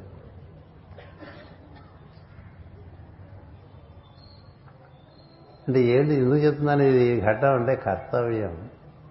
కర్తవ్యం. మనం ఏందండి మనం చాలా చిన్న విషయంలో తేలిపోతాం కదా? పెద్ద పెద్ద విషయాల్లో నిలబడ్డవాడే లెక్క. అందుకదా ఈ లోపల వచ్చేసి ఇది దొంగతనం చేసింది నగలెత్తుకు వచ్చేసింది నాన్న కూడా పెట్టి వీడిని ఇప్పుడు తల కొట్టేయమని చెప్తారు. మన చాలక చదువుకుంటే బాగా దాంతో మనం ఒక రకమైనటువంటి ఏకీభావం పొందితే మనలో చాలా కరుగుతాయి చాలా కరుగు అలా కత్తేసి కొట్టబోతాడు. ఈ లోపల వేసిన దండ పూల దండ పడిపోతుంది ఆవిడ మెడలో. పడిపోయి కాటికాపరి యమధర్మరాజులాగా కనిపిస్తాడు. విశ్వామిత్రుడు వచ్చేస్తాడు త్రిమూర్తులు వచ్చేస్తారు అందరూ వచ్చేస్తారు ఇలాంటి వాడు ఎక్కడ ఉండడో ఏం దండం పెడతారు. విశ్వామిత్రుడు దండం పెడతాడు. వశిష్ఠుడికి విశ్వామిత్రుడికి ఉండేటువంటి వాదనలో ఈ హరిశ్చంద్రుడై పరీక్షకు గురైపోతాడు. కానీ అన్నాడు సత్యవాకు రావట్లేదు. అంత బలం. అంతేది ఇలా నిర్వర్తించడంలో ఇలా శుభాశుభాలు చూసుకుంటే ఎక్కడవుతుంది కర్తవ్యంలో? కర్తవ్యములందు నందు శుభాశుభములు లేవు కర్తవ్యములందు నందు ఇష్టం ఇష్టం లేకపోవటం ఏం లేదు. సుఖము దుఃఖము లేవు ఏమీ లేవు. అలా ఉండేవాడు ఎవడైనా వాడు ఉంటే వాడంటే నాకు ఇష్టం. అలా ఉండేవాడు ఎవడైనా ఒకడు ఉంటే వాడంటే నాకు చాలా ఇష్టం అని చెప్పాడండి అనపేక్ష సుచిర్దక్ష ఉదాసీనో గతవ్యధ సర్వారంభ పరిత్యాగి యోమద్భక్త సమే ప్రియ యో న హృష్యతి న ద్వేష్టి న న కాంక్షతి శుభాశుభ పరిత్యాగి భక్తిమాన్ య సమే ప్రియ భక్తి. అందుకని ఎందుకు చెప్పారంటే మనం భక్తిలో అనేటువంటి ఒక భావన మనకు ఉంటుంది కదా. మంచిదే కాదు నేను ఇంట్లో కానీ ఇవన్నీ ఉంటే మార్కులు వేసుకోండి భక్తిగా ఉన్నామని లేదు అన్నది. లేకపోతే వేసుకోబోకండి. మీరు వేసుకున్నా మిమ్మల్ని ఎవరు మీ- మీ సర్టిఫికేట్ మీరే వేసుకుంటే దానికి వ్యాలిడిటీ ఏమీ లేదు కదా. అంచేత ఇలాంటివి ఉన్నాయండి భగవద్గీతలో. భగవద్గీత కన్నా మించిన గ్రంథం లేదు భూమి మీద. ఇది మన మన గ్రంథం అని కాదు. ఇందులో చెప్పబడింది ఎక్కడ చెప్పలే. బ్రహ్మ విద్య ఇందులోనే ఉంది. ఉపనిషత్తులు ఇందులో ఉన్నాయి. ఇందులోనే ఉంది. యోగ శాస్త్రము ఇందులోనే ఉంది. కదా? ఇది బ్రహ్మ విద్య యోగశాస్త్రం ఉపనిషత్ సారము అంతా భగవద్గీతే.